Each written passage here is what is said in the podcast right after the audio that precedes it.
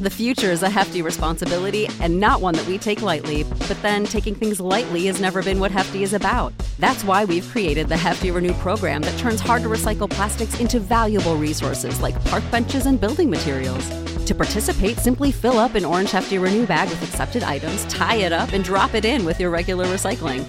That's it, it's that easy. It's time to rethink recycling with Renew. Particular valued resources may vary by geography. More info available at heftyrenew.com. For the ones who work hard to ensure their crew can always go the extra mile, and the ones who get in early so everyone can go home on time, there's Grainger, offering professional grade supplies backed by product experts so you can quickly and easily find what you need. Plus, you can count on access to a committed team ready to go the extra mile for you. Call, clickgrainger.com, or just stop by. Grainger, for the ones who get it done.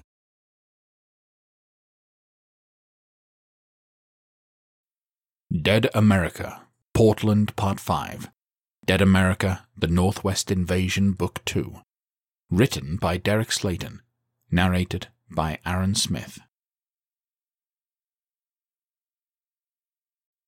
Chapter 1 Day 0 plus 22. The dull roar of a 10,000 strong zombie horde murmured in the distance. The situation was dire. After the bombs had dropped, all the hard work from weeks past was obliterated, coming back to haunt them as an army of the undead marched towards their home. The clock was ticking. They only had four hours before the zombie mass overtook the crossroads, blocking their only means of escape. If that happened, the best case scenario for the apartment complex was that they'd slowly waste away from starvation. The worst case would be the horde overtaking them and breaking in. Calvin swallowed hard. So, we're really going to evacuate? he asked hoarsely. The wiry sniper fumbled with his pocket, pulling out a thin joint and jamming it between his lips. We don't have a choice, Zion replied, nodding and straightening his broad shoulders.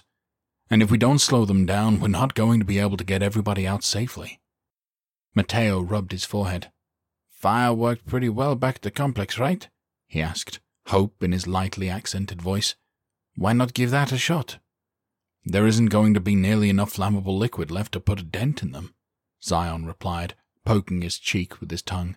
Calvin flicked his lighter a few times, finally managing to light up his joint, and took a deep, thoughtful drag. What if we used it to thin out the crowd a bit?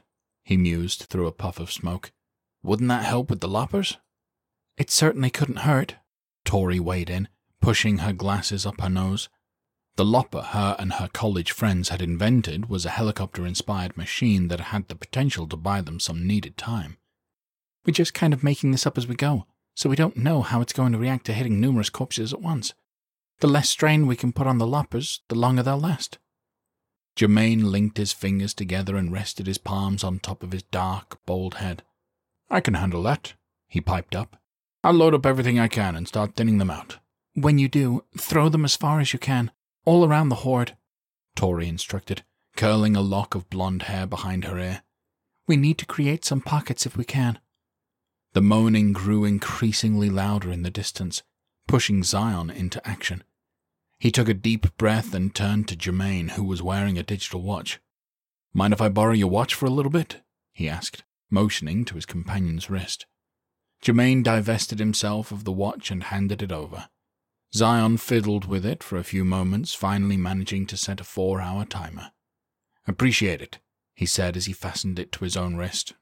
Let's head back to the complex and regroup. We got a lot of work to do, and not much time to do it in.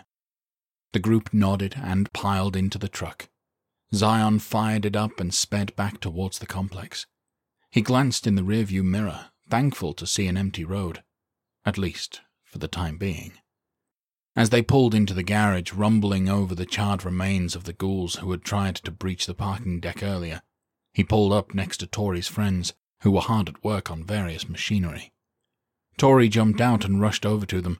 Drop what you're doing right now, she demanded, pushing her glasses up her nose. We need to start working on the loppers. Her friends blinked at her confused, but concerned at the tense tone in her voice. What's going on? Jack asked, brow furrowed.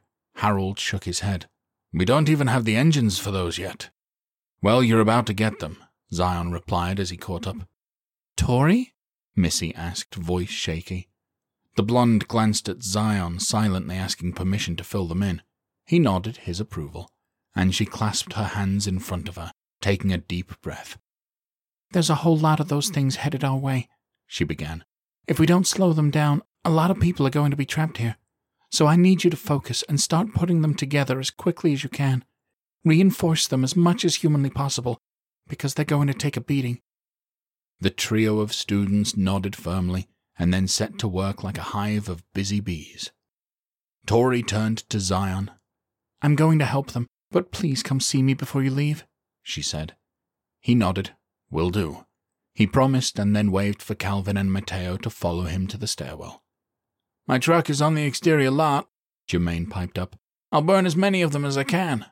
Thanks, Bud, Zion replied, and held up his wrist. And I'll take good care of your watch, too. Germain chuckled. I know you, he said. If it doesn't come back with bloodstains on it, I'm going to be disappointed. They exchanged a fist bump before parting ways. Zion led Calvin and Mateo up the stairs quickly, headed for Cheryl's office. When they walked in, she sat in the corner at a radio, repeatedly trying to get Wendy on the line. Wendy, do you copy? she demanded, voice frustrated as if she'd been at it for a while. Anybody home? Anybody? Bueller? She tossed the microphone angrily down on the table. Zion crossed his arms. Nobody home, I'm guessing? he asked. No, they're either out of range or have the radios off, Cheryl growled. He cocked his head. They'll be to White Salmon soon enough, he reminded her. You been able to reach them? Nobody in Edward's camp is reading me either, she replied. Calvin clucked his tongue. Did you try fingers? No, just tried Edward's frequency, Cheryl said, pointing at him. But that's a good idea. She swiveled around and fiddled with the dials before getting the frequency right.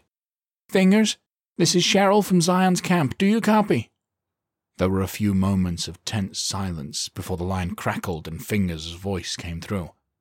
Go for Fingers. Hang on, Cheryl said back, waving maniacally at Zion. I'm going to put Zion on. He grabbed the microphone. Have you heard from Wendy yet? he asked. Wendy? Fingers replied.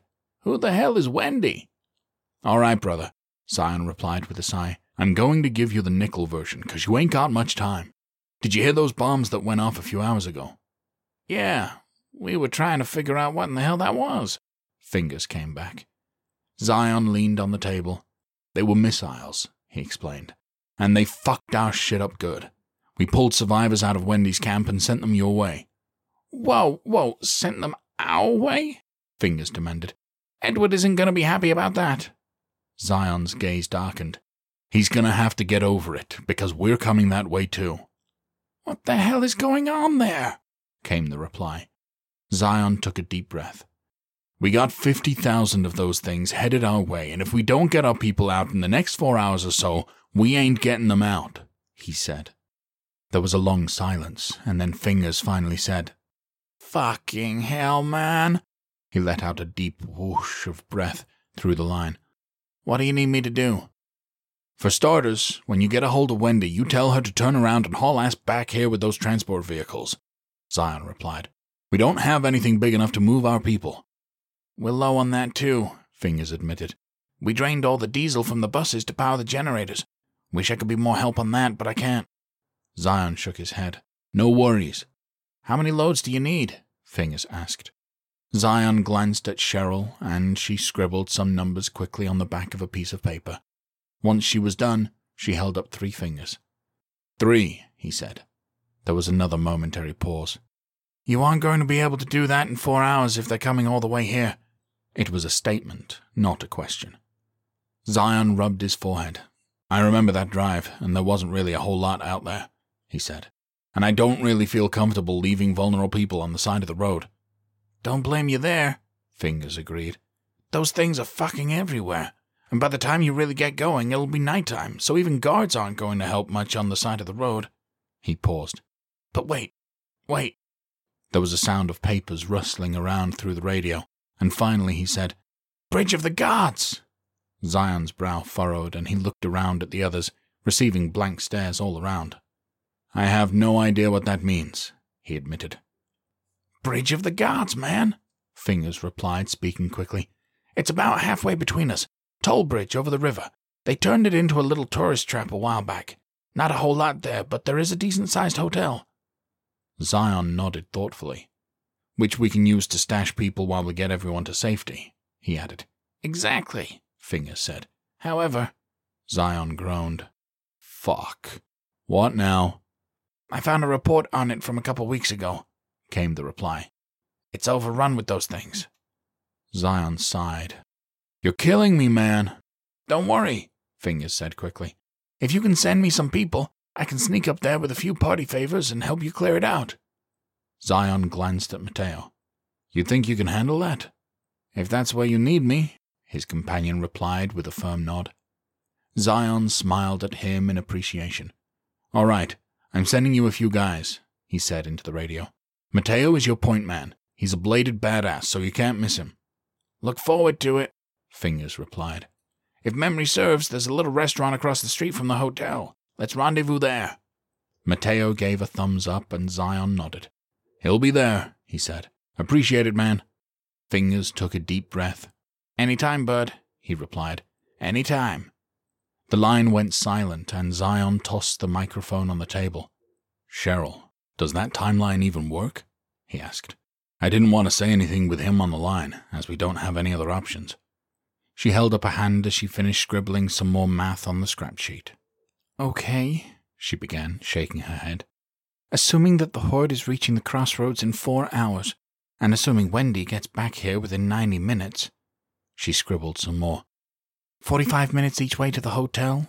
Shit. We need four and a half hours to get that last group loaded up and on the move. Zion drew his bottom lip between his teeth and nodded slowly. Thirty minutes, he said thoughtfully. We can buy thirty minutes. Let's get those engines for the loppers and we'll be in business, Calvin piped up. Cheryl swiveled to face them. Engines? she asked. Wait, where are you boys going? she demanded. Super Garden Center, Zion replied.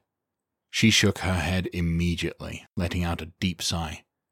Well, if you're going to go there, you might as well get everything you possibly can, she replied, knowing there was no time to argue. There's a moving truck place about a half a mile up on Y Street. They should have some trailers you can hitch to the back of your truck. That's a detour worth taking, Zion agreed. Mateo raised a hand. What about me?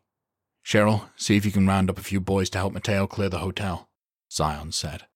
She nodded and got to her feet. Do you want some to go with you too? He shook his head. No, we're doing a hit and run to get this stuff, he replied. And besides, we need to get people and supplies staged in the parking garage. Every second is going to count. We need to be ready. She nodded and waved to Mateo. Okay, if you want to follow me, I'll get you set up, she said, and then pointed to Zion and Calvin. You two stay safe. Always, Zion replied as she left with Mateo in tow. He and Calvin went back to the stairs in silence, walking with purpose towards their daunting task. When they reached the garage, the students were furiously at work on the loppers. They welded large metal poles together, sticking out like a multi pronged helicopter blade. As Zion and Calvin headed to their truck, the foreman noticed Tori approaching, and he elbowed his companion.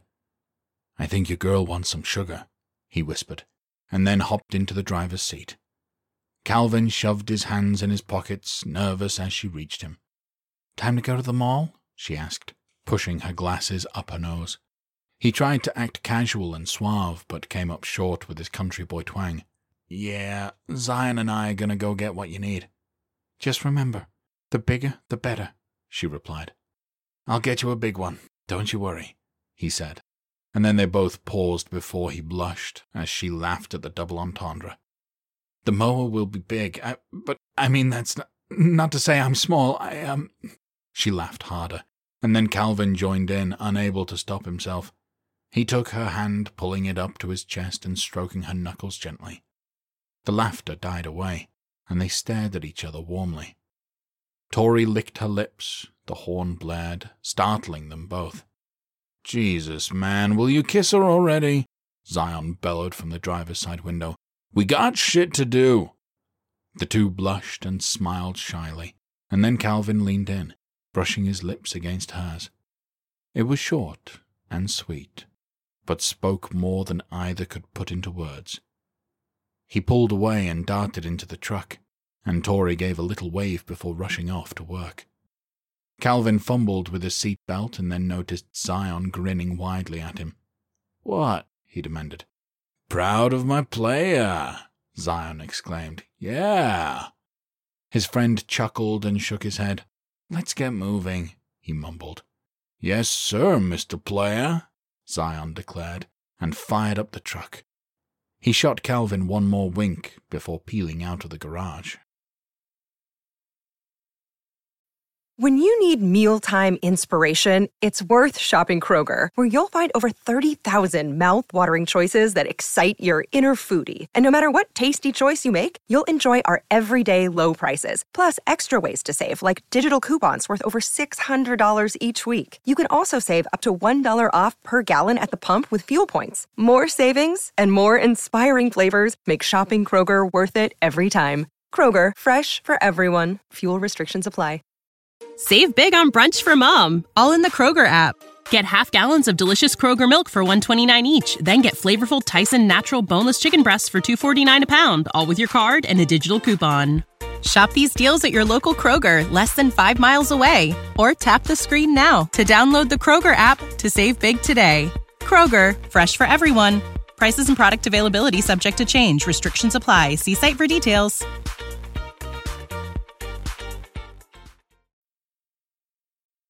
Chapter 2 Zion and Calvin stopped about a block away from the moving place, the only light coming from a solar powered streetlight above the parking lot. There were a few zombies milling about in the lot, only faint shadows of movement in the distance. Got a couple of of 'em hanging out on the corner, but can't see much past that, he said. Calvin looked around the side of the truck, making sure it was safe to step out. He popped out and raised his rifle, looking through the scope. As he peered into the darkness, he could make out several moving figures about fifty yards from the moving business. Can't tell exactly how many there are, he replied, but it looks like it's more than we want to deal with. Zion nodded.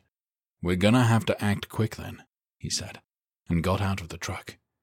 He motioned for his companion to switch sides. Come on, you drive. Calvin closed the passenger door and jogged around to the driver's seat, and Zion hopped up into the truck bed. He opened the back window. What do you want me to do? Calvin asked. Zion raised his trusty wooden weapon. Drive up alongside them and I'll handle the rest, he said with a grin. Then find the first trailer you can and back it up. The sniper nodded. I'll cover you while you get it hitched up, he said.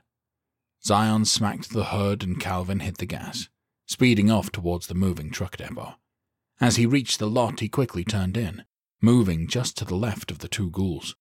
Zion leaned over and swung from the bed, catching one zombie on the side of the head before stabbing down into the top of the other one.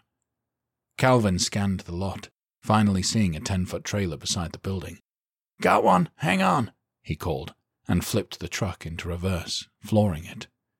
Zion widened his stance to keep his balance, and then moved to the back of the bed, motioning left and right to help Calvin line up the hitch properly.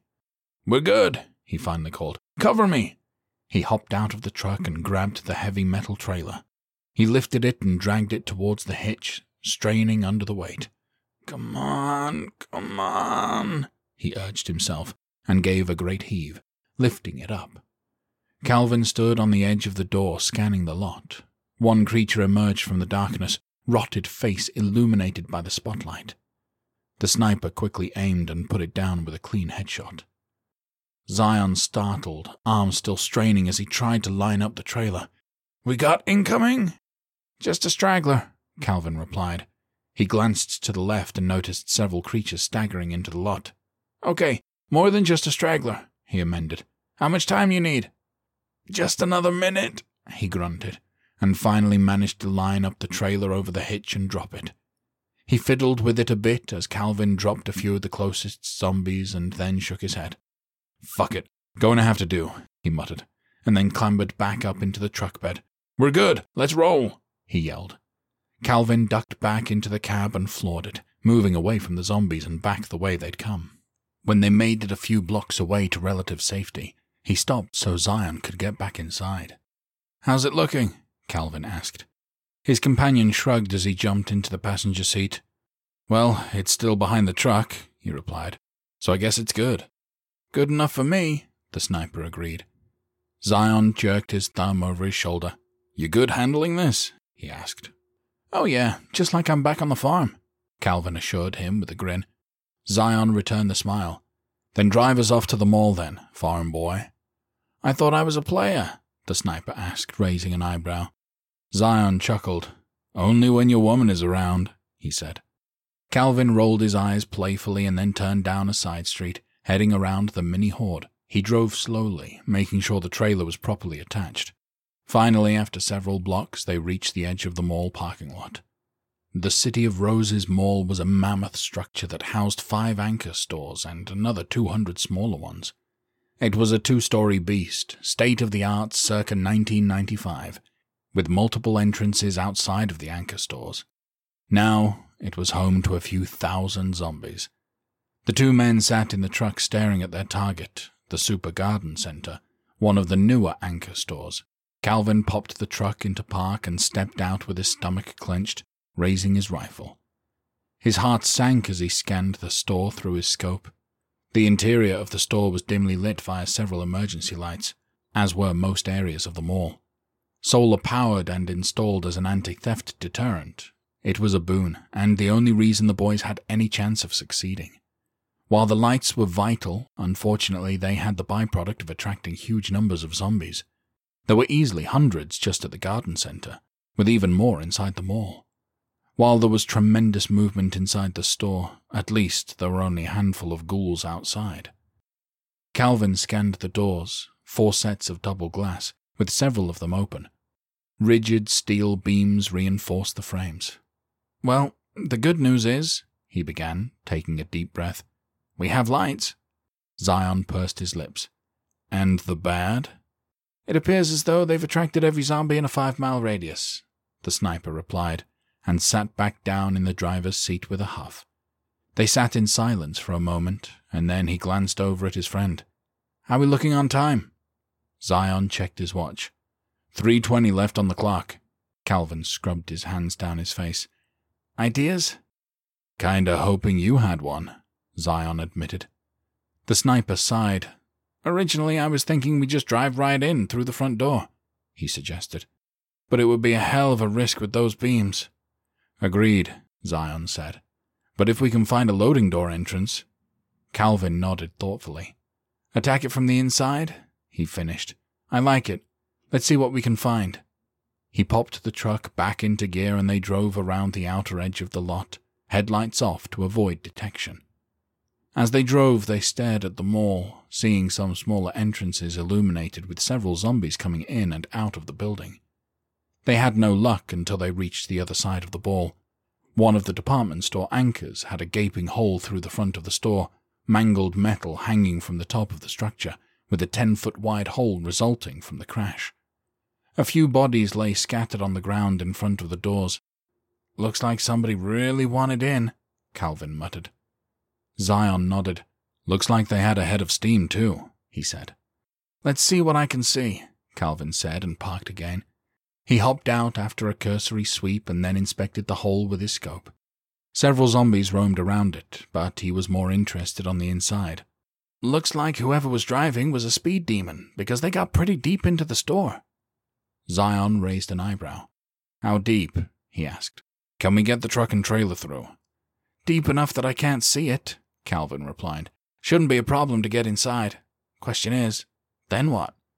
Zion shook his head. Man, I only came to this mall once, he admitted. Only thing I really remember is that it's a big old bitch. Good to know we have enough room to drive, though, Calvin pointed out. That's not a problem, Zion agreed. What is a problem is going to be figuring out how to buy ourselves enough time to load the mowers into the trailer. They sat in silence for a moment, contemplating. I got an idea, Calvin finally said, but you're gonna think I'm crazy. Zion chuckled, shaking his head. I already think that, so you don't have to worry about your reputation. Well, the sniper began, I figure we can Blues Brothers it through the mall, park it beside the mowers in the garden center, then get to higher ground in the mall proper and draw them out of the store. Zion nodded thoughtfully. Those things aren't the most graceful creatures on God's green earth, so there shouldn't be too many of them on the second floor. That's my thought, too, Calvin said. So we get in, fight our way to the second floor, draw them out, and buy ourselves a few minutes to load up. Zion's eyebrows rose at his friend. That's a crazy fucking idea, he said. Yeah, I know, Calvin replied sheepishly. Just trying to think outside the box. They sat in another contemplative silence for a moment, and then Zion looked at his watch again. Three hours and twelve minutes remaining. I hate to say it, though, he admitted, but it's the best idea we got. Calvin blinked at him in shock, having a hard time comprehending that his dumbass idea was the one they were going with. Just make me a promise, he finally said. What's that? Zion asked. The sniper held up a hand. If we survive this, he began, let me come up with another idea when we're doing a raid. Don't want this to be the best idea I ever come up with. If we pull this off, Zion replied with a grin, this will be the best idea you will ever have. Because it worked. You may want to retire from the idea business. Calvin tilted his head back and forth. Good point, he said. So, you ready to do this? Let's do it, Zion replied. They shared a fist bump, and Calvin popped the truck into gear. He crept along the parking lot, lining them up with the hole in the entrance. As they approached, several zombies began coming out of the hole, attracted to the noise. Hang on, Calvin cried and punched the gas. The vehicle rapidly picked up speed, and he flipped on the headlights as they approached the entrance. Several more zombies emerged, creating a soft wall of rotting flesh. The truck bounced as they hit the curb, sending it and the trailer flying a foot or so off of the ground, landing hard and slamming into the first creature. With a rapid thump, thump, thump, they plowed over the ghouls, sending them crumbling underneath the vehicle. As soon as they cleared the entrance, Calvin made a quick left turn, running over the clothing displays, one of which cracked the windshield. He hit a couple more before finding the walkway leading through the department store. Calvin got on it, looking straight through the store to see the entrance to the main part of the mall. Several zombies still remained in their way, but they were no match for the massive truck. They cleared the threshold and reached the main part of the mall. The second floor was a rim around the gigantic first floor, where hundreds of zombies spread about like undead Christmas shoppers. The engine revved, echoing throughout the cavernous structure as Calvin navigated, doing his best to avoid hitting too many ghouls and kiosks. Zion fixated on the second floor. Shit, he growled. Calvin didn't peel his eyes away from his task. What? He demanded. There's a whole lot of those fuckers on the second floor, Zion replied. The sniper glanced up, seeing a few dozen lining the rails, and then looked back to his task, gripping the steering wheel with white knuckles. The job had just gotten a lot tougher, but there was no going back now. As they passed the food court in the center of the mall, they saw a horde of creatures walking between the tables, every one of them heading their way. Calvin sped up, attempting to put a little distance between them. Finally, they saw the Super Garden Center at the end of the hall, the entire front entrance wide open, and dozens of zombies in the way. They sped past an escalator about 40 yards away from the entrance to the store. That's our way up to the second floor, Zion said, motioning. Calvin glanced in the rear view, seeing hundreds of creatures all heading their way. We're gonna have to haul ass then if we're gonna make it back in time, he said, and sped through the front entrance to the garden center. He knocked several creatures to the ground and then skidded to a stop just inside the store. Where are the mowers? he asked. They looked around frantically, and Zion finally pointed to the display towards the back right side of the store. There, he cried, to the right. Calvin didn't even look, just hit the gas and headed that way, slamming through a display before finding the walkway again. As they raced towards the mowers, there were two more zombies in the aisle. He sped up, crashing through the two of them before slamming on the brakes beside the display. Four large riding lawn mowers sat in a row, sales stickers still displayed on the front of all of them. The two men quickly jumped out of the truck, and Zion grabbed his bludgeon from the back while Calvin quickly checked his rifle. Follow me through them, Zion said and took off running. The sniper followed close behind as they headed up the aisle, and zombies began to emerge from the displays. Zion stepped up to the first one, a former Super Garden Center employee who had numerous bite marks all over her body. With one swing, he put her out of her misery. As the weapon hit, Zion saw another eight zombies directly in front of him on the walkway.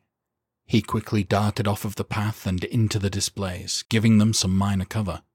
As they ran, the creatures adjusted course, reaching through the potted plants and tools, clawed fingers grasping at them as they went. They tore towards the front of the store, reaching ten yards away when Zion spotted a mini horde blocking the path at the entrance. He tossed his weapon behind him. Catch! he cried, and Calvin managed to snatch the weapon out of the air despite his surprise. With his hands free, Zion picked up a large metal display that stretched out in four directions, holding gardening shirts. He put it in front of him as he ran, slamming the crossed end into several ghouls and clearing a hole for them to fly through. Once they cleared it, he threw the metal rack aside, taking out even more creatures. They broke through into the main part of the mall, giving themselves about five yards of distance from the zombies at the entrance before they turned to follow their running meals. Hundreds headed towards them from the center portion, closing in on the escalator. Keep up, player, Zion barked, and they broke into a dead sprint, running straight for the escalator. Hearts pounding, legs pumping. They ran as hard as they could, ducking the outstretched hands of the few creatures reaching for them on the way. As they reached the escalators, Calvin followed Zion up one side, just before the horde reached the bottom. At the halfway point, several creatures from upstairs started to come down their side, filing one after the other. Zion stopped, Calvin barely smacking into the back of him. What are we waiting on? he demanded. Get ready, Zion replied, holding up a hand because we're going to jump over to the other side. When we do, haul ass, because it ain't going to take them long to catch on. The sniper slung his rifle over his shoulder, looking at the three foot gap between the two sets of stationary stairs. Zion remained focused on the creatures ahead of them, shambling their way down. When they were within five steps of them, he made his move. Now! Zion yelled, and the duo moved in sync, leaping across to the other side of the escalator. Zion landed perfectly, but Calvin's foot caught on the median, and he stumbled. His companion grabbed him by the collar, yanking him up to a standing.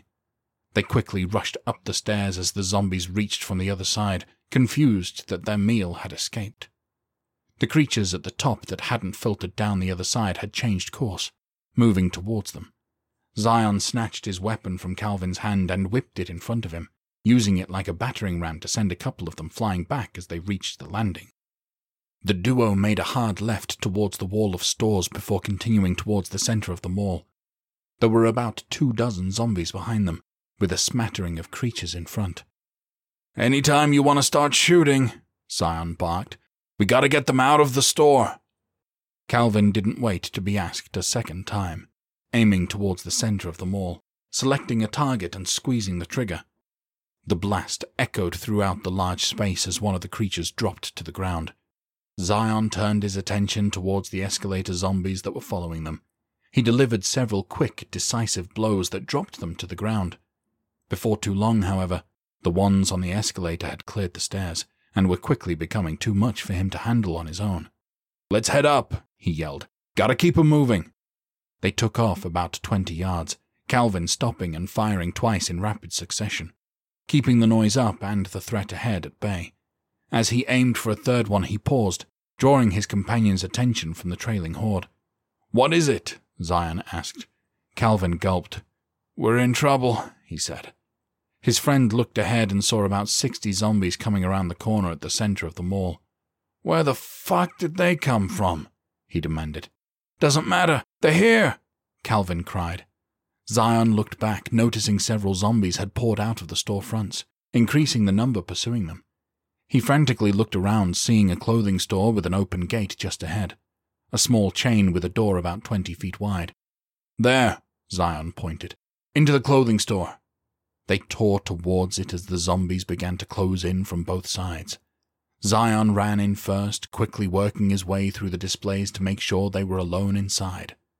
There were plenty of bloodstains and overturned displays, showing that at one time there'd been a hell of a struggle in there with someone not coming out on top. While he did his sweep, Calvin grabbed the metal pole and used it to close the gate. He slammed it shut moments before the zombies reached them, securing it to the ground. He took a few steps back as dozens of creatures pressed up against it, scraping the flesh from their fingers as they tried to stick them through the small metal openings. Zion came up to join him. How are we looking? he asked. Calvin swallowed hard. Trying to remain hopeful that there is a back exit, he admitted. Haven't checked, Zion replied, but we're alone in here unless something is in the storeroom. They backed away from the gate, relieved that it was holding, but concerned they might be trapped. They went to the storeroom door, and Calvin put his hand on the knob as Zion readied his weapon and nodded. The sniper threw open the door, and Zion burst inside, looking around at the horrific scene. A mangled, bloody corpse sprawled on the ground, mostly eaten, but still moving. He shook his head as he walked over to it, unable to tell at all what the person had looked like before they'd been attacked. Don't know who this was, he muttered, but they were a hell of a fighter if they were able to lock themselves up with that kind of damage. He stood over the zombie as it gave a gurgled moan and tried to reach for his ankle. He brought his weapon down on top of its chewed up head, destroying it. The two looked around the darkened storeroom, unable to see much of anything without any lights. Calvin headed back to the register, fumbling around the shelves underneath until he found a flashlight. Got a light, he said, returning to the dark room. He flicked it on and scanned the room, and both men's hearts soared as they spotted a back door. Hope that's not just a closet, Zion said, and they approached it carefully. He unlocked it and then cracked it open, peeking through. There was a long cinder block hallway with several other doors, a dead end about forty yards ahead with a door. He gently closed it and backed up. We got a way out, he said. But first, I think we need to draw some attention our way, don't you? Calvin nodded, wiping his forehead. Plus, I could use a breather, he admitted. Weak, bud, weak, Zion said playfully, shaking his head. If you are going to keep your girl pleased, you gotta have to work on that cardio. The sniper chuckled. You have such a one track mind, he accused. Zion clapped him on the back. Come on, let's go cause a ruckus. They headed to the gate and began yelling. Calvin stuck his gun through one of the holes and fired at point blank range, exploding a zombie's head and sending guts and brain matter everywhere. Whoa! Zion cried, stepping back from the spray. Watch it there. Calvin chuckled. My bad, he said, and turned the rifle around. He used the butt to bang on the metal. After a few minutes of this, they backed away from the gate.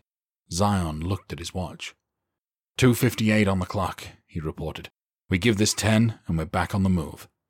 Calvin found a spot behind the counter and plunked down on the floor, back against the wall.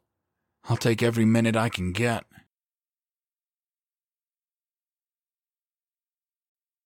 Chapter 3 Mateo drove Brian and Michael towards the Bridge of the Gods. The SUV was silent, tense. Everybody focused on the task at hand.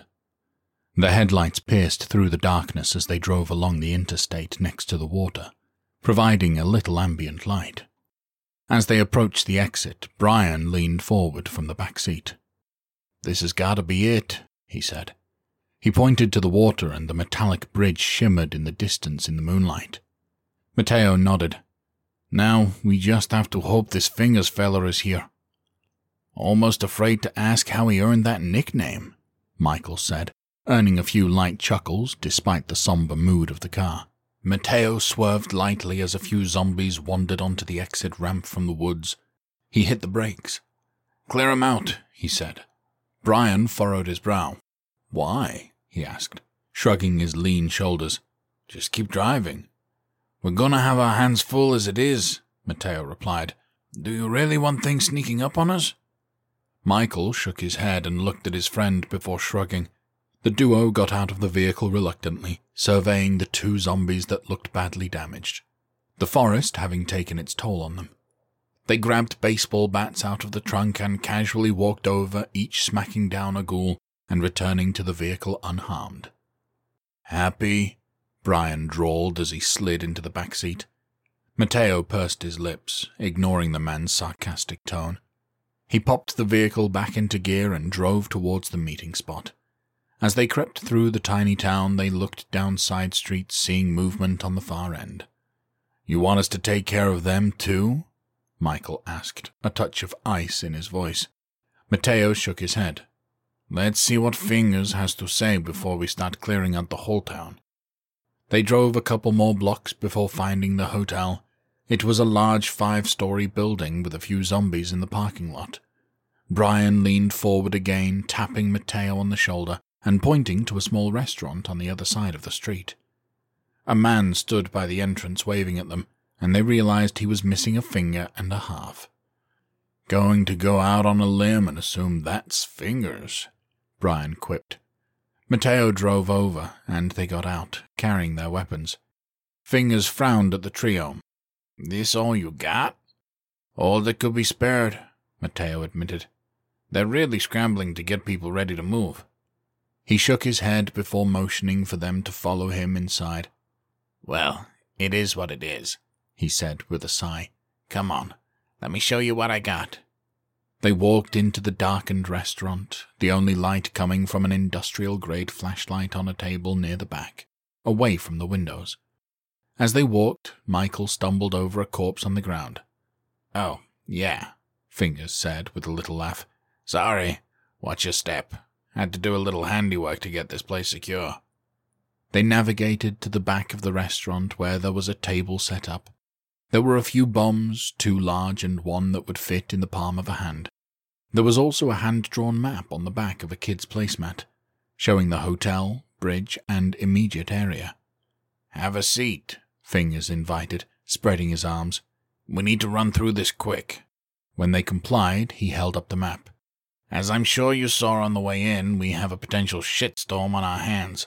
We gotta clear out at least the bottom floor of the hotel and secure the doors. We also have a couple hundred of those fuckers roaming the streets that we need to deal with, too. Brian crossed his arms and leaned his elbows on the table. Man, why are we worrying about the hotel when this place is clear? Because there's too much glass, Fingers replied impatiently.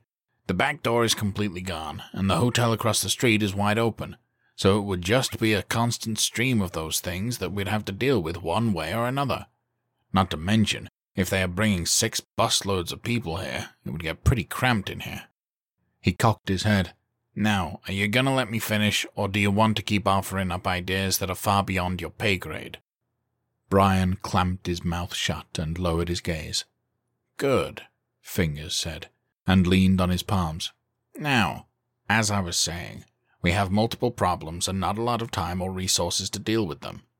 He picked up one of the large bombs from the table, a pipe bomb that had been wrapped with a generous amount of nuts and bolts. Now, I got six of these bad boys, which is how we're going to clear out street level. Which one of you boys is the fastest runner? Brian and Michael both immediately pointed at Mateo, the only athletic looking one of the bunch. He shook his head. Fuck, he muttered.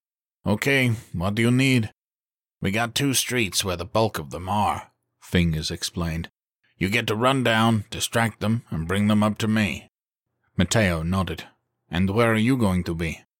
On top of a building at the end of the street, Fingers said. When they get close, I'm gonna detonate the bombs right over their heads. The blast should go a long way towards luring them out. Mateo pursed his lips. And what about the rest? Fingers glanced at the holsters on either side of the man's torso. Here's hoping you're good with those, he said, inclining his head to the blades. Brian and Michael snickered and exchanged a fist bump, and Fingers eyed them with a calculating gaze. Not sure why you chuckle nuts are laughing, he drawled, because it's going to be your job to start getting those things out of the hotel. The duo sobered immediately. How do you suggest we do that? Brian asked. Michael threw his hands up. Yeah, and what are we supposed to do with that many of them? Fingers pointed to the ceiling in the center of the room. Four bombs dangled above them with a long fuse running out of the front door. As far as what you're supposed to do with them, he began, you lure them inside here and get out through the front before locking them in, and I'll handle the rest. As far as how, I really don't give a fuck. He spread his hands. Yell, shoot, do an a cappella version of Baby Got Back. Whatever floats your boat. The two men stared at each other, wide eyed with terror. Fingers laughed. Amazing how quickly you tough guys fold, he scoffed. Hope it's just you shitting your pants and not you realizing it's hopeless. They tried to respond, opening and closing their mouths, but no sound came out. Fingers grabbed the bombs from the table and another bag from the ground. He checked his watch and shook his head. Let's get a move on, he said shortly. We're gonna have guests showing up in an hour or so. Probably best for everybody if we're alone in this town.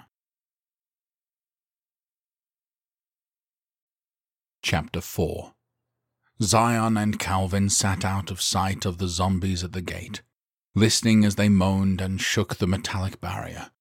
After a few moments with no conversation, Zion checked his watch. 248, he reported. Break time is over, brother. You ready to start causing a ruckus?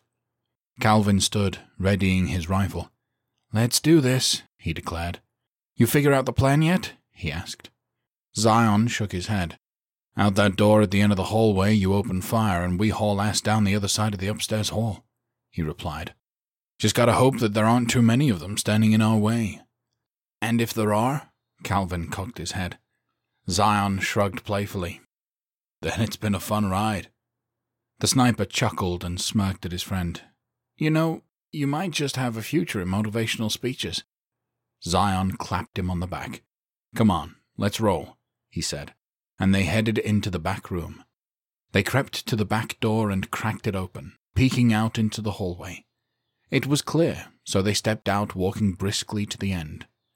Okay, when we get out to the main hall, you start picking those things off on the far side, Zion said quietly. I'll cover you while you do. Calvin nodded firmly.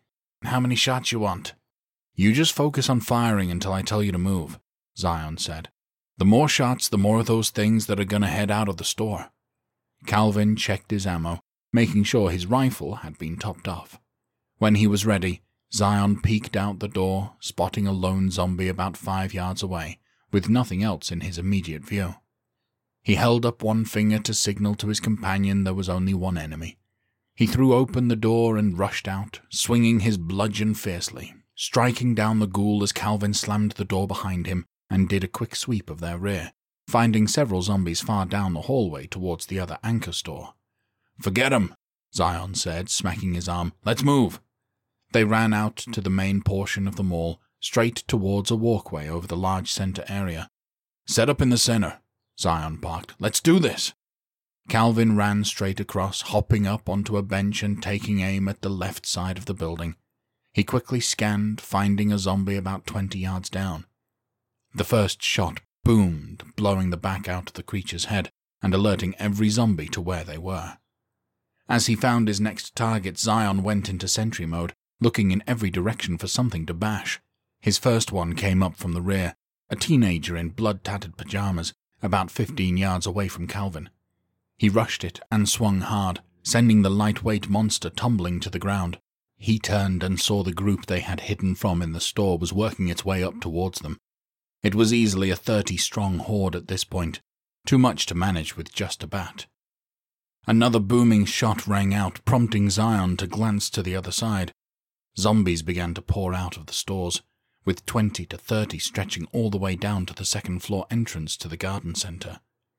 Gotta buy him more time, he muttered to himself, and frantically looked around, spotting a large metal trash can on the corner. He did a quick scan, seeing that nothing was close to them. He rushed over, set his weapon down, and picked up the can. It was heavy and cumbersome, so it took him a moment to get a handle on it. Zion strained as he lifted it over his head, once he had it secure, he started jogging towards the mini horde as the shots from Calvin continued to echo. The zombies in front of him grew excited, seeing fresh meat coming their way. He stopped five yards short and threw the trash can as hard as he could. The first three zombies in the center of the mass were crushed under the weight of it. The force of the impact knocked several more down, creating two columns of undead. Zion raced back to grab his weapon. Reloading! Calvin called as the firing stopped momentarily. Zion scanned the rear, seeing a handful of zombies coming up the other side of the aisle, still about thirty yards from the crossover. He looked at the aisle they had to run through, finding still about 40 creatures out along the entire route of the run. There were a few really thick packs in their way. Thin out the big packs, Zion cried. Then get ready to go. Calvin nodded as he finished reloading and then took aim, firing some more. Zion turned to see the two columns of zombies were within ten yards of the crossover. He darted forward, swinging hard at the group closest to the railing. Instead of going for a headshot on the closest one, he swung deep and at an upward angle.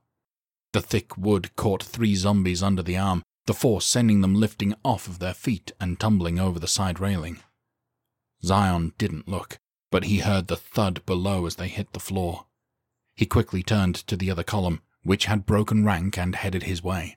He swung low and hard, taking out the legs from a few creatures, sending them to the ground. He ran back to Calvin, who fired off another shot. He looked down the aisle they were going to have to run through, seeing dozens of zombies, but a lot more spread out. We gotta move, Zion said. The sniper hopped down from the bench, both of them looking at the first floor. It was a sea of zombies, a lot of them pouring out of the garden center. You follow me and run as hard as you can, Zion instructed. Just push them out of the way and keep moving. Escalator is at the center of the store. If we get separated, meet at the top. Calvin nodded firmly. Lead on. They began their spring launching from the spot. The hallway was about 15 feet wide and a 150 yards to the store entrance, with corpses both standing and laying dead along the path. Zion was five yards in front of Calvin as he approached the first pack. Three creatures shambled towards him. He lowered his shoulder and barreled through them, clearing the path like a fullback for a running back. Calvin deftly hopped over the fallen corpses as they continued their run. The next thirty yards were relatively easy, as the creatures were spread out pretty thin. Both men ducked around them, the outstretched claws never coming close to touching them. As they reached the next crowded section, there were two batches of four, staggered, leaving only a small section in the middle to break through. Go right! Zion yelled. He broke towards the pack on the right, stopping just in front of them and swinging his weapon. The impact sent the lead two ghouls back into the others, all four slamming into the railing. Calvin didn't wait for him to get moving again, just run right by him and the fallen zombies. As he approached the next group, trouble arose. He ducked underneath the arm of an older monster missing a limb. As he came about, there was a corpse on the floor with a massive bullet wound to the head. He saw it, but not quite in time, his foot clipping the lifeless leg and sending him stumbling forward onto the ground. The zombie that had been reaching for him moaned in delight and moved in quickly for its meal. Calvin scrambled to get up, knowing he was in a bad spot. The creature's good arm reached out and grazed the fabric of the sniper's shirt, but Zion grabbed it from behind by the collar and belt. He let out an animalistic yell as he tossed the thing over the railing. Ain't no time to be lounging, Zion cried, grabbing his companion by the arm and dragging him to a standing. The two men took off once again, despite the route ahead becoming more crowded, with about twenty zombies in the immediate vicinity. Zion stared ahead, looking for a path through the mass of corpses that were standing nearly shoulder to shoulder and two deep. Calvin glanced to the rear, seeing the zombies they'd passed heading back in their direction. Whatever we're doing, we gotta do it now, he cried. Zion held his weapon horizontally across his body. Stay close, he instructed, and took off running like a shot. Calvin stayed hot on his heels as best he could, as Zion extended his arms at the line of zombies. He hit three at chest level with the wood and pumped his legs hard, driving right through the corpses, knocking them back into the second row. Both men leapt over the fallen creatures as their friends reached out to grab them. By a hair's breadth, they made it through the line and continued sprinting hard. The store entrance was just ahead, with only a smattering of zombies standing in their way. They navigated through them and rushed into the store. Escalators in the center! Zion screamed. They dashed through the store, going straight down the main aisle in the center towards the frozen escalator, which was on the other side of a massive wall. As they rounded the corner, a dozen creatures greeted them, congregating around the entrance. The duo skidded to a stop and blinked in disbelief for a moment at the sight. Just once today it would be nice to catch a break, Calvin groaned. Zion looked around, spotting a shovel display just across from them. He grabbed one and held it out to his companion, who took it. Gotta stay silent, Zion said, putting a finger to his lips. They stepped up, melee weapons in hand, and began their assault. Zion swung wildly, cracking skulls as Calvin went for a more gory assault. He stepped up to a younger zombie, a young redhead wearing a bloodied Super Garden center shirt. He stabbed the shovel forward, driving the tip of the makeshift weapon into the bridge of her nose. The impact drove straight through into her brain, causing the zombie to convulse for a moment before slumping down. He kicked it in the chest, freeing the shovel from the corpse and allowing him to repeat the process on the next enemy. After several moments of smacking and stabbing, the immediate threat in front of them had been put down, although the moans and footsteps coming from behind them grew louder and louder. Zion led them around the wall to the escalator, seeing one more creature near the top of the stairs, stumbling about trying to navigate to a fresh meal. Rather than deliver a vicious blow, Zion gently shoved the monster with his weapon, sending it falling straight back off of the stairs. There was a loud crack as the back of its head impacted on the edge of one of the stairs. With the path to the first floor clear, the two men headed down, treading as lightly as they could to minimize the noise. As they reached the bottom, they could see into the mall where hundreds of zombies lumbered around just outside of the store. They made the turn towards the truck, stopping at the sight of a handful of creatures still in the store. Run through them to the truck, Zion whispered. I'll load up the mowers and you handle anything that comes our way. Calvin nodded and held up his bloody shovel, approving of the plan. They darted out from cover, running as hard as they could down the aisle to the truck passing half a dozen creatures browsing the various garden departments, looking for brains. The footsteps alerted them to fresh meat, causing them to turn and head towards the duo. Zion reached the truck and quickly dropped the back gate to the trailer, giving him a ramp. The first mower was a beast, forcing him to use every ounce of his strength to get it moving. Calvin glanced over with concern as he heard his friend grunt with the strain. Keep watch. I got this.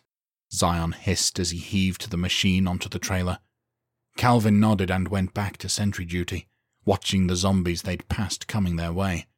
He quickly checked side to side to make sure there was no other threat, and then moved up to attack the first ghoul. With a quick swing of the shovel, the first attacker was down. Rather than continue moving forward, the sniper retreated to the truck. Zion got the first mower up, hopping off and immediately pushing the second one. Calvin watched the half dozen zombies swell to about twenty in the main aisle. With the lead creature about twenty yards away, he swallowed hard, knowing this was getting out of hand quickly. Before he could move up to attack, he heard movement from his right. A trio of zombies moved through the potted plants, knocking over long dead plants with smashes and clangs. He frantically looked back and forth at the two front threats before dropping his shovel and retrieving his rifle. They're on to us! I'm going hot! he barked. Zion paused with the second mower and surveyed the situation, nodding. Do it, he cried, and continued to push. Calvin aimed at the main aisle zombies, quickly squeezing off two shots, hoping that the fallen would trip up a few. He turned his attention to the plant section, the trio having grown to half a dozen and getting closer, within fifteen yards. He quickly fired, taking out the closest two before frantically shifting back to the main horde, which had swallowed up the fallen easily. He fired two more times, but heard Zion struggling with a gigantic mower, far bigger than the previous two. It looked like an industrial sized one for mowing football fields. Calvin glanced back at the oncoming threat, knowing that no matter what he did, the enemy would be on them no matter what he chose to do. He broke from his defensive position and rushed back, throwing what little weight he had behind the mower. Despite his lean frame, it was just enough to get it moving up the incline. As soon as it was in place, Zion slammed the gate shut. You're driving, he said, and they bolted for the cab. They slammed the doors shut, breathing heavily as rotting flesh poured at the windows. Calvin turned the key in the ignition, and both men let out a sigh of relief as the engine roared to life. Buckle up, he said. This is going to be a bumpy ride. He popped it into gear and they started moving, a little slower with all the weight they were pulling. The corpse hands slid against the windows as they pulled away, leaving trails of goop and slime in their wake. The duo drove down the back aisle before making the turn on the opposite side of the store to head back to the mall. As they approached the entrance, they saw a horde of creatures in the hundreds standing in front of them. That is some densely packed trouble right there, Calvin said, swallowing hard. Zion licked his lips. All you can do is floor it and hope, brother, he said, extending his fist. Calvin bumped it and then revved the engine a few times before punching the gas. The truck gained speed, hitting 30 as they crashed into the front edge of the mass. Bodies flew about, a few embedded themselves into the front hood, brethren smacking off of their backs as the truck plowed through. Zion looked back, seeing a couple of creatures reaching out, their hands shattered as the mowers slapped them on the way by. Come on, baby. Come on, baby, Calvin muttered to himself. You can do it. The engine whined loudly under the strain, the constant mass of rotted flesh keeping their speed low. The truck bumped about as they ran over creatures, the sound of broken bones and moans coming from an undead carpet below. As they plowed through, they could see light at the end of the tunnel, but the truck began to slow down. Calvin dropped the truck into four wheel drive, giving them a little extra boost of power. Just before the edge, the truck groaned mightily, and the duo held their breath. Calvin closed his eyes and mentally urged the vehicle forward, and then the truck finally punched through the other side of the creatures. They let out a sigh of relief, and Zion turned to make sure the mowers made it. They were all still on the trailer, although they were a bit bloody. Calvin turned towards the entrance of the store so they could escape the mall proper. Gonna have to hose those things down when we get back, Zion said, facing front again. But they're in one piece. He checked his watch. And we still have two hours, he said. Calvin shook his head in disbelief. Holy shit. We might actually pull this off. We just gotta hope your lady is up to the challenge, Zion said with a smirk. His friend laughed. I'd put a lot more money on that than us pulling off what we just did. Zion joined him and shook his head. Ain't that the damn truth? Chapter 5 Mateo watched Fingers climb up the fire escape ladder on the single story building on the corner. The building was large, covering the entire top of the block, reaching both streets with zombies congregating at the end. Once Fingers was up, he motioned to Mateo, who picked up a large metal pole from the ground and handed it up to him. Okay, Fingers Stage whispered down to him. Which side do you want to start on? Mateo looked around before motioning to the right, the street furthest from the hotel. Fingers nodded. Remember to duck at the alley so you don't get hit by shrapnel, he said. Mateo nodded and gave him a less than enthusiastic thumbs up. Clearly not thrilled with the plan, but there was nothing else to be done. He had a job. He peeked around the corner, seeing about eighty zombies standing a hundred yards down.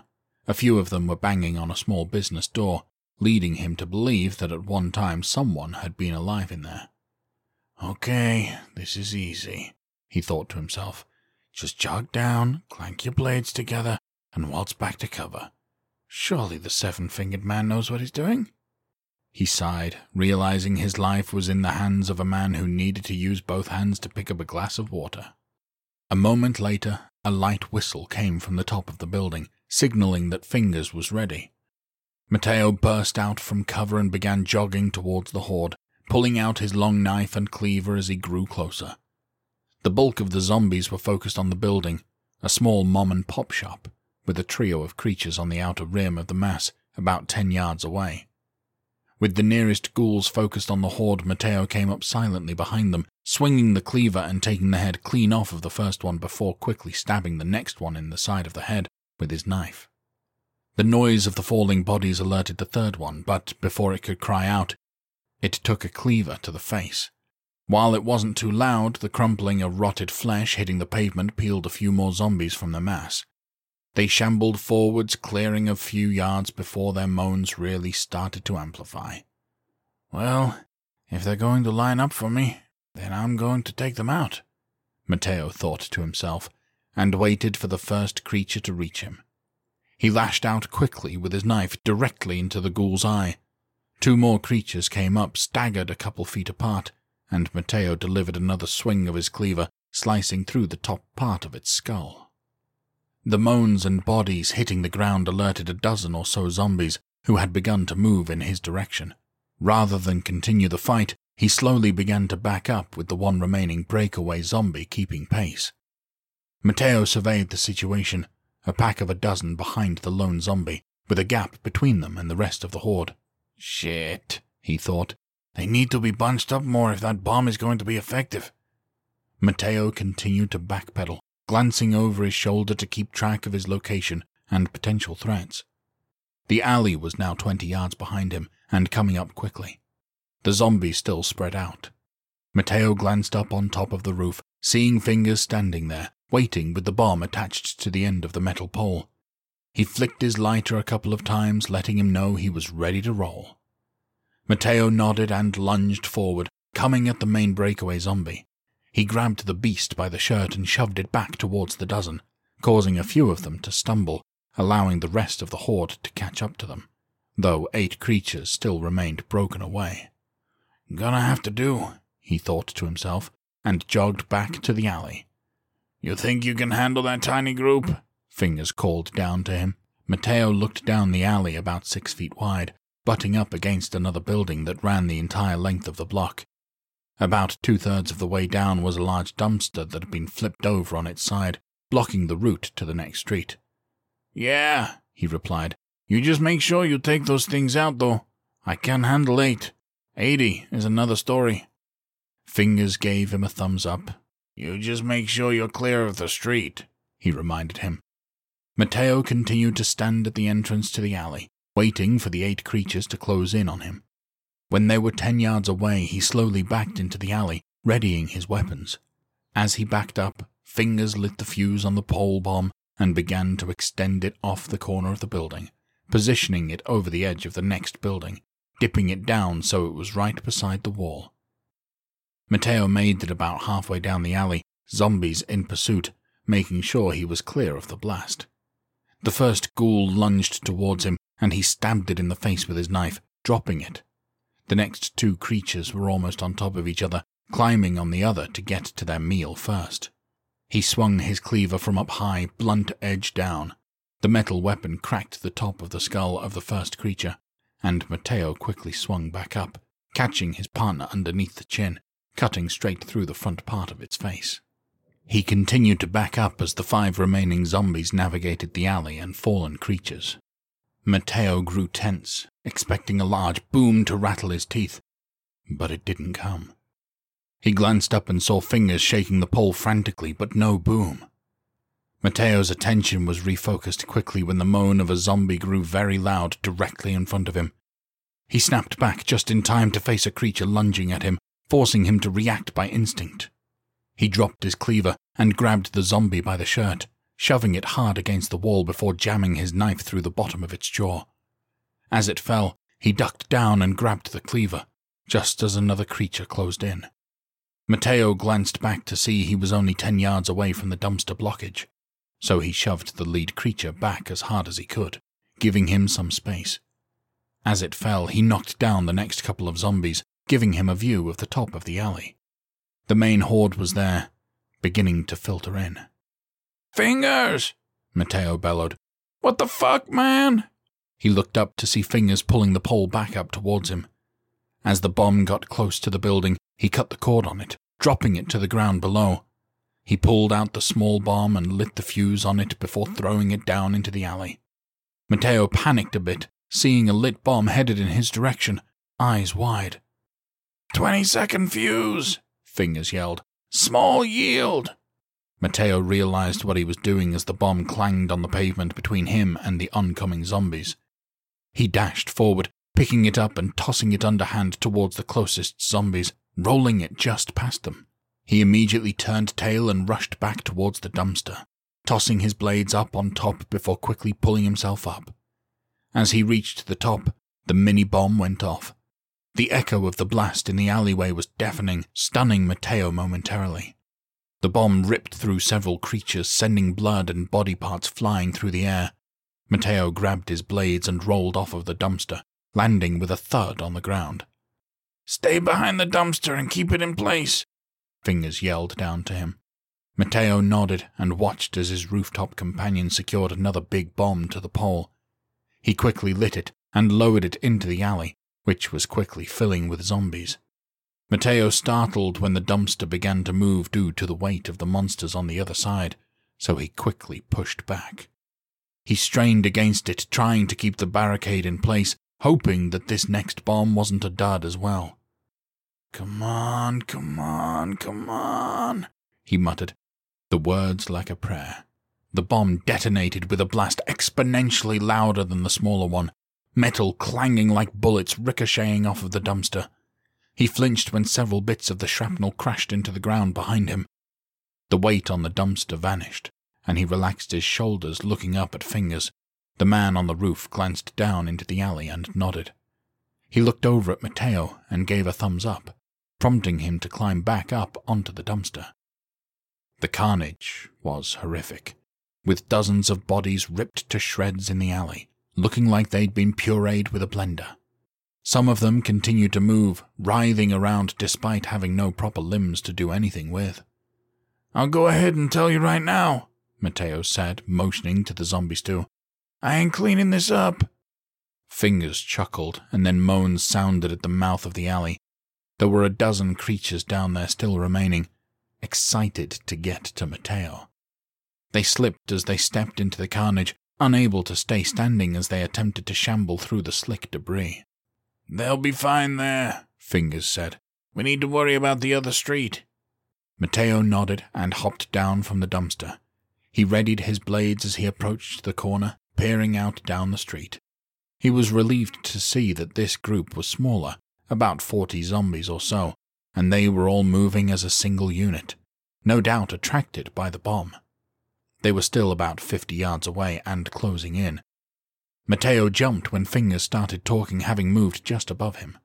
This group shouldn't be too bad, he said. Mateo shook his head. That's what we thought about the last group, so let's not get ahead of ourselves. Yeah, sorry about that, Fingers replied, scratching the back of his head. What the hell happened? Mateo asked, raising an eyebrow. His rooftop companion shrugged. It was just a dud, man. They happen from time to time, he explained. But don't worry, they don't happen that often. Well, if it's all the same to you, Mateo began, pointing a finger at the street, I'll wait for you to take out this group from the comfort of the main road up there. My days of luring shit down alleys is over and done with. Fingers chuckled and nodded. Don't blame you one bit, he agreed. Just don't go too far, because I need you on mop up duty once this thing goes off. Mateo gave him a thumbs up before making his way to the top of the street. He glanced back at the horde, thirty yards and closing slowly. After taking out your friends, you ain't gonna be nothing, he muttered. When he reached the top of the street, he looked back to see fingers extending the bomb out of the crowd. He took cover behind the wall resting comfortably against it, waiting for the blast to shred them. Chapter 6 Brian and Michael knelt down on the edge of the parking lot by the street, taking cover behind some bushes. They surveyed the front of the hotel, a few dozen zombies lurking by the entrance. Brian pulled his hunting rifle from his back and looked through the scope. What do you see, Bud? Michael asked. His friend focused on the entrance, seeing the double doors propped open, creatures coming and going as they pleased. There were easily dozens more in the lobby. Fuckers are jam packed in there, he grunted. Big place, too. Lobby desk looks like it's about 20 yards back from the door. Michael sighed. Can you see the stairs? he asked. Too dark to find it on the wall, Brian replied, shaking his head. Can't see much past the front desk, since there's an emergency light over it. We just have to assume that it's wide open like the front door. Michael scrubbed his hands down his face. So, how the hell are we doing this? he asked. One thing's for sure, his friend replied, lowering the rifle. I'm not singing Baby Got Back. Michael shook his head. First good news I've heard today. We gotta figure out a way to get in there to secure the stairs, Brian mused, or else we'll just have a constant stream of those things. His companion looked over at a car at the far end of the lot. It was an older sedan with bloodstains all over the window. Come on, he said, waving his hand. I might have an idea. They stayed low while moving across the lot over to the car. They ducked down beside it, and Michael peered inside.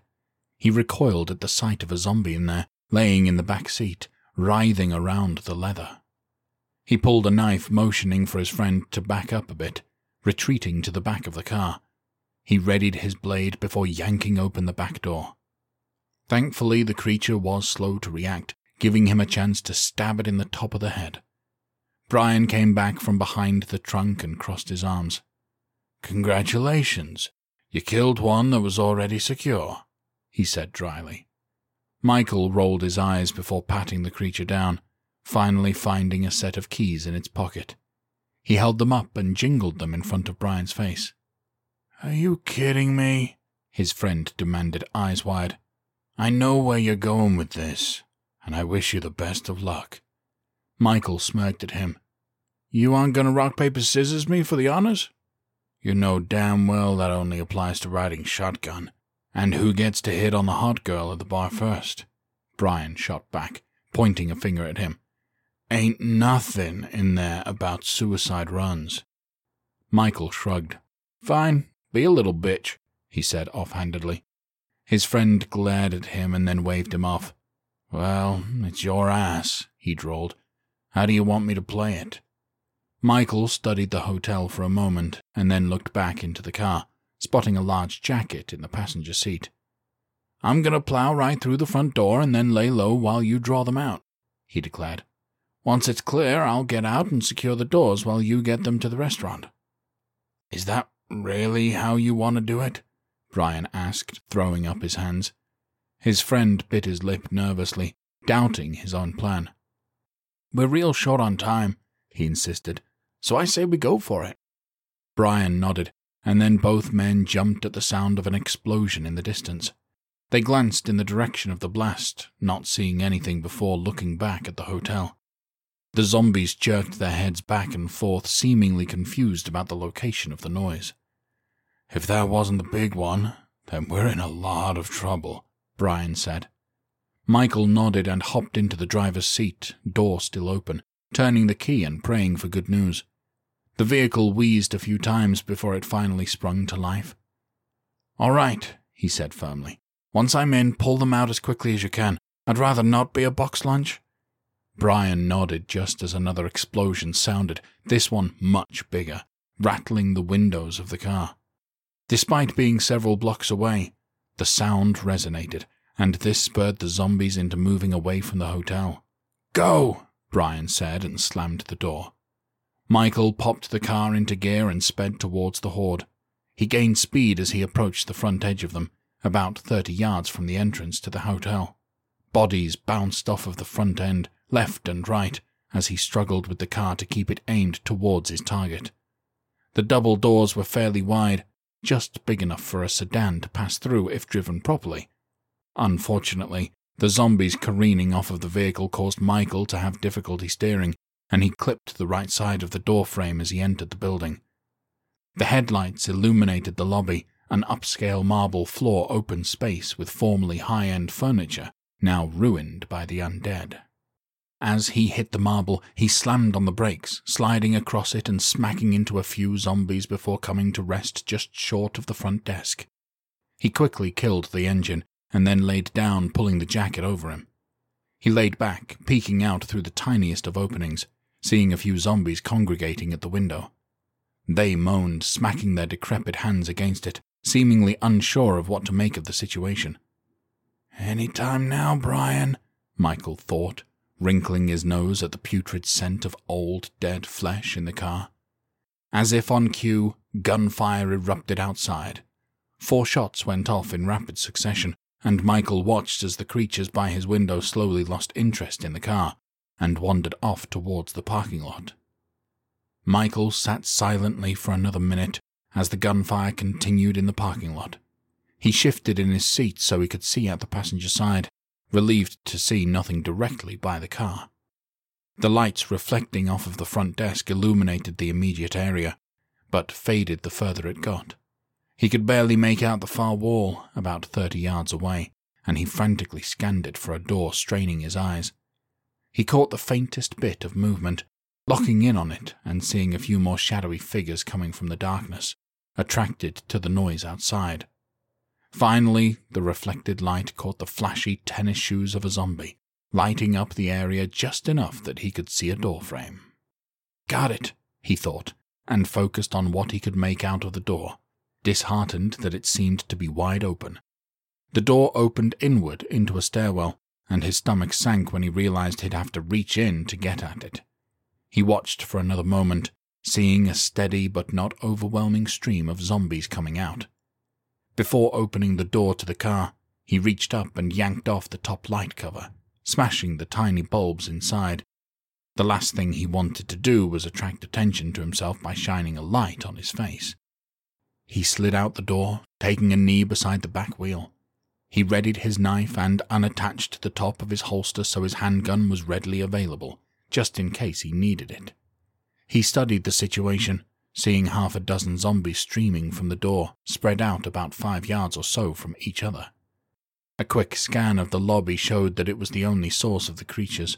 He looked outside, seeing the parking lot filled with them, the occasional gunshot and muzzle flash in the distance.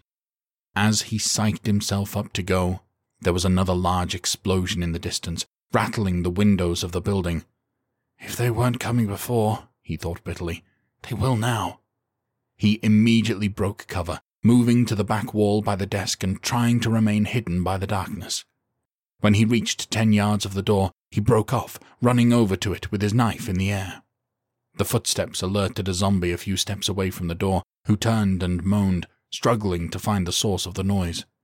The lighting was just enough that he could see the monster, so he quickly stabbed it in the head.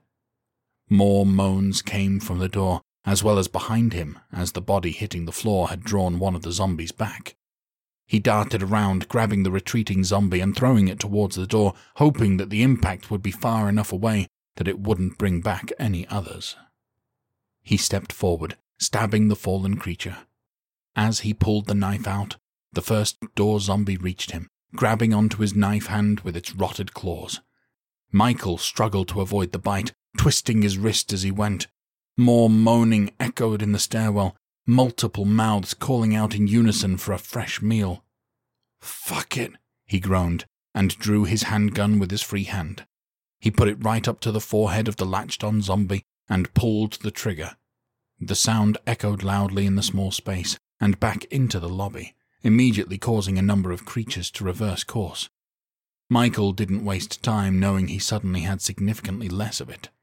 He immediately dropped the knife to secure the handgun for better aim and opened fire on the zombies in the doorway. It took several shots to put down the trio in and around the area, but he dropped them. Moans and footsteps grew louder behind him, but he was more concerned with the echoing sounds in the stairwell. He darted forward, shoving the dead creatures away from the door so he could close it. There were several zombies on the landing above, staggering towards the last set of stairs. The excitement got to them, and the front couple bounced down the stairs face first, bodies creating cushions for their excited brethren to slide down. Michael went into overload, shoving the corpses as quickly as he could before grabbing onto the door and pulling it shut. One of the fallen creatures reached out, grabbing the base of the door as he tried to secure it. He kicked hard, freeing the arm, the sound of the door slamming like music to his ears. He whipped around to face the half dozen zombies within a few yards of him. He raised his gun and fired three quick shots, dropping the lead ghoul. He aimed at the next one, but when he squeezed the trigger, there was only a dull click. He looked around frantically for his dropped knife, but couldn't find it in the darkness. So Michael did the only thing he could do, which was to try and escape. He ran to the back wall, moving up against it quickly to avoid being caught. The ghouls followed his footsteps, snarling with hunger. When he reached the front desk, he looked outside and saw a small wall of creatures moving back towards him, drawn by the handgun fire. He hesitated, knowing he'd never survive fighting his way out. He slid across the hood of the car, landing and quickly throwing open the door and leaping inside. He secured the locks and hid beneath the jacket again. He breathed heavily as one of the zombies reached the car, hands smacking wetly against the windows. Okay, buddy, he thought. I did my part. Now hurry up and do yours so you can come rescue my ass. Chapter 7 Brian watched his friend careening through the crowd of zombies in the sedan, disappearing into the lobby of the hotel. The bulk of the zombie horde in the parking lot began to turn around to follow the vehicle, prompting him to ready the hunting rifle. He took aim, honing in on the back of a zombie's head and firing. Due to the distance and darkness, he missed badly, but it didn't really matter. What mattered was that the noise got the creature to turn around and head towards him instead. Come on, bud, you can do better than that, he berated himself, and aimed again. This time his bullet punched through the zombie's face. He didn't stop to admire his handiwork, instead, immediately firing at the next monster. After four quick shots, he lowered his weapon to get a read on things. The majority of the zombies were headed towards him, dozens of them, all shambling across the lot, the closest being fifty yards away. Well, at least this part of the plan is working, he muttered, and fired a few more times before pausing to reload. With his gun ready for action again, he stood up to begin retreating. He scanned the lot and made sure every single zombie in sight lumbered towards him. He ran across the street to the back end of the restaurant. The door had been completely removed, and it was a bit larger than a standard doorway because it was for deliveries. He darted inside, did a quick sweep to make sure it was still clear, and then took up position in the open doorway. He aimed his gun and fired a few more rounds, making sure the undead knew exactly where he was. As he stood and waited for them to get there, another bomb went off in the distance. Hopefully they're getting the job done up there, Brian muttered and took a deep breath as the horde got within ten yards of the door. He backed up, remaining in the hallway leading to the kitchen, to continue to make sure the creatures knew he was there. That's it, he called. Come and get some. The first zombie made it to the doorway, with several others excitedly approaching behind it. Brian walked slowly backwards into the kitchen, a large area that could have easily housed a dozen line cooks. The monsters filtered into the building, and he fired off another shot to make sure the others kept on coming. The round hit a zombie in the shoulder, not slowing it down even a little. Brian reached the swinging doors to the dining room and kicked down the doorstop as he backed through it to make sure they stayed open. It took several minutes, but a few dozen creatures found their way into the dining room. He made his way over to the front door, waiting on the horde to get a little thicker before bailing out. When they were within breathing distance, he turned to leave, but several zombies pushed against the glass from the outside. He snapped back, pulling up his gun and firing. The bullet shattered the window on the door, dropping the zombie, but freed up the space for several more to push into the gap. Brian stood there, petrified and dumbfounded, until a rotted hand grabbed him from behind. The grip was tight, but his reaction was to jerk away, narrowly sparing him from a lethal bite to the face. He shoved the zombie back and retreated around the empty space on the side of the dining room. He frantically flipped tables towards the growing mass of creatures, buying him precious seconds.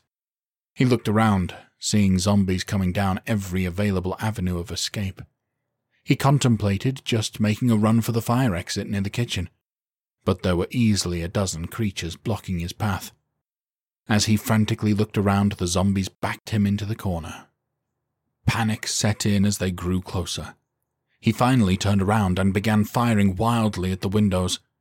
Three quick rounds pierced one, shattering it, and he ran as hard as he could towards it, putting his foot on a booth cushion and diving forward. The glass wasn't completely clear of the window, several shards cutting into his arms and stomach as he flew through it. He landed hard on the ground, the wind flying from his lungs, and he laid there, gasping for air. At the sound of footsteps, he struggled to flip over and aimed his rifle from the hip. Whoa, whoa! Mateo cried, raising his hands. Brian dropped the rifle with a gasp of relief, and Mateo and Fingers knelt down to help him up. Jesus, man, are you okay? Mateo asked as Brian staggered to his feet. He looked down at his wounds and winced. It's not a bite, he said through clenched teeth. I took a head out the window and took some damage. Mateo studied him for a moment, checking over his wounds just to be sure. Brian grunted and shoved them away, bracing himself on his knees to catch his breath. Christ, man. You can strip search me if you fucking want to, he spat. Mateo raised his hands again, nodding. It's all good, man, he replied gently. Can't be too careful, you know. Brian nodded, his anger fading, as Fingers stepped away to the front of the restaurant. He shook his head at the huge hole in the door.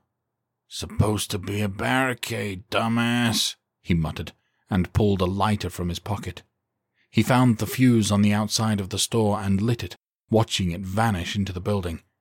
He headed around where his companions still were and found the other two fuses. You might want to back up a little bit, he warned, and lit them. The trio moved away from the eatery, heading towards the back and in the direction of the hotel. When they reached the rear, there were a few more zombies still pushing to get into the building. Fingers waved for the men to join him behind some bushes. We'll have a little clean up to do, he said quietly, but the bulk of them should be taken care of. Mateo nodded. Let's hope that this one isn't a. Before he could say dud, a gigantic boom echoed from within the restaurant. Every window in the building exploded, and part of the roof caved in. A fire licked the sky, illuminating the area. Fingers smirked. You were saying? Looks like that fire is going to take care of our cleanup, Mateo replied. Fingers nodded. You're probably right, but just to be safe, he said, turning to Brian. Do you mind staying behind and keeping watch? The wounded man cocked his head. Where are you off to? he asked shakily. Go see if Michael got his job done, Fingers replied, and waved for Mateo to follow him. They headed across the street to the hotel parking lot. There were a few dead bodies on the ground as they approached the entrance, and five creatures banging on a car in the lobby. You think he's in there? Mateo asked, motioning to the sedan with his cleaver. Fingers shrugged. I think, regardless, we gotta take those suckers out.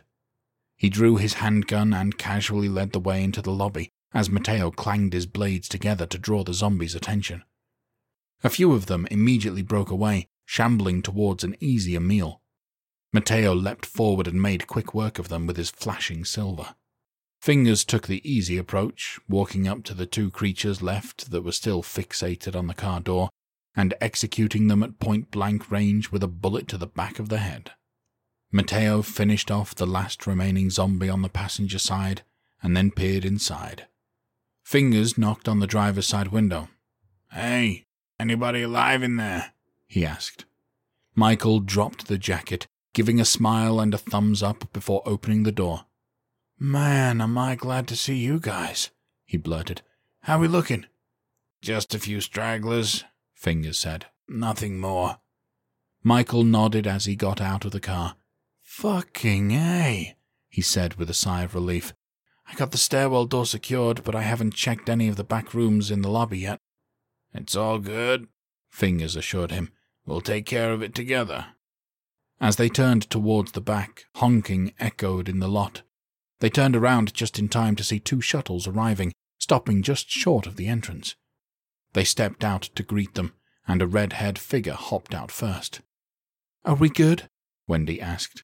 Fingers nodded. Yeah, good enough to unload, he replied. We got a couple of stragglers to deal with, but we can manage. Are you sure? she demanded in her no nonsense tone. He nodded again. Yeah, it's safe in the corner of the lobby, he assured her. We'll keep Michael on them as we wrap up. Besides, you still got two more loads to do. She turned away and threw her hand in the air, motioning for the buses to unload. All right, everybody, get a move on, she barked as people began pouring out. We're on a tight timeline here, people. Vulnerable civilians began to unload as quickly as they could from the buses, and Michael and Mateo corralled them into a corner of the lobby. Fingers stepped aside and sidled up next to Wendy, who turned to him with a stern expression. Do you think you're gonna make it? he asked quietly. She checked her watch. One hour and fifty-two minutes remaining. She pursed her lips. Hopefully Zion is able to come through with a delay. Chapter 8 Zion sat on the ground just outside of the parking garage. There were a couple of emergency lights set up on either side of the entrance, shooting out into the distance to make sure there would be no unwanted visitors. Hammering metal, yelling, welding, and grinding echoed from the garage as the students prepared the loppers to do their job.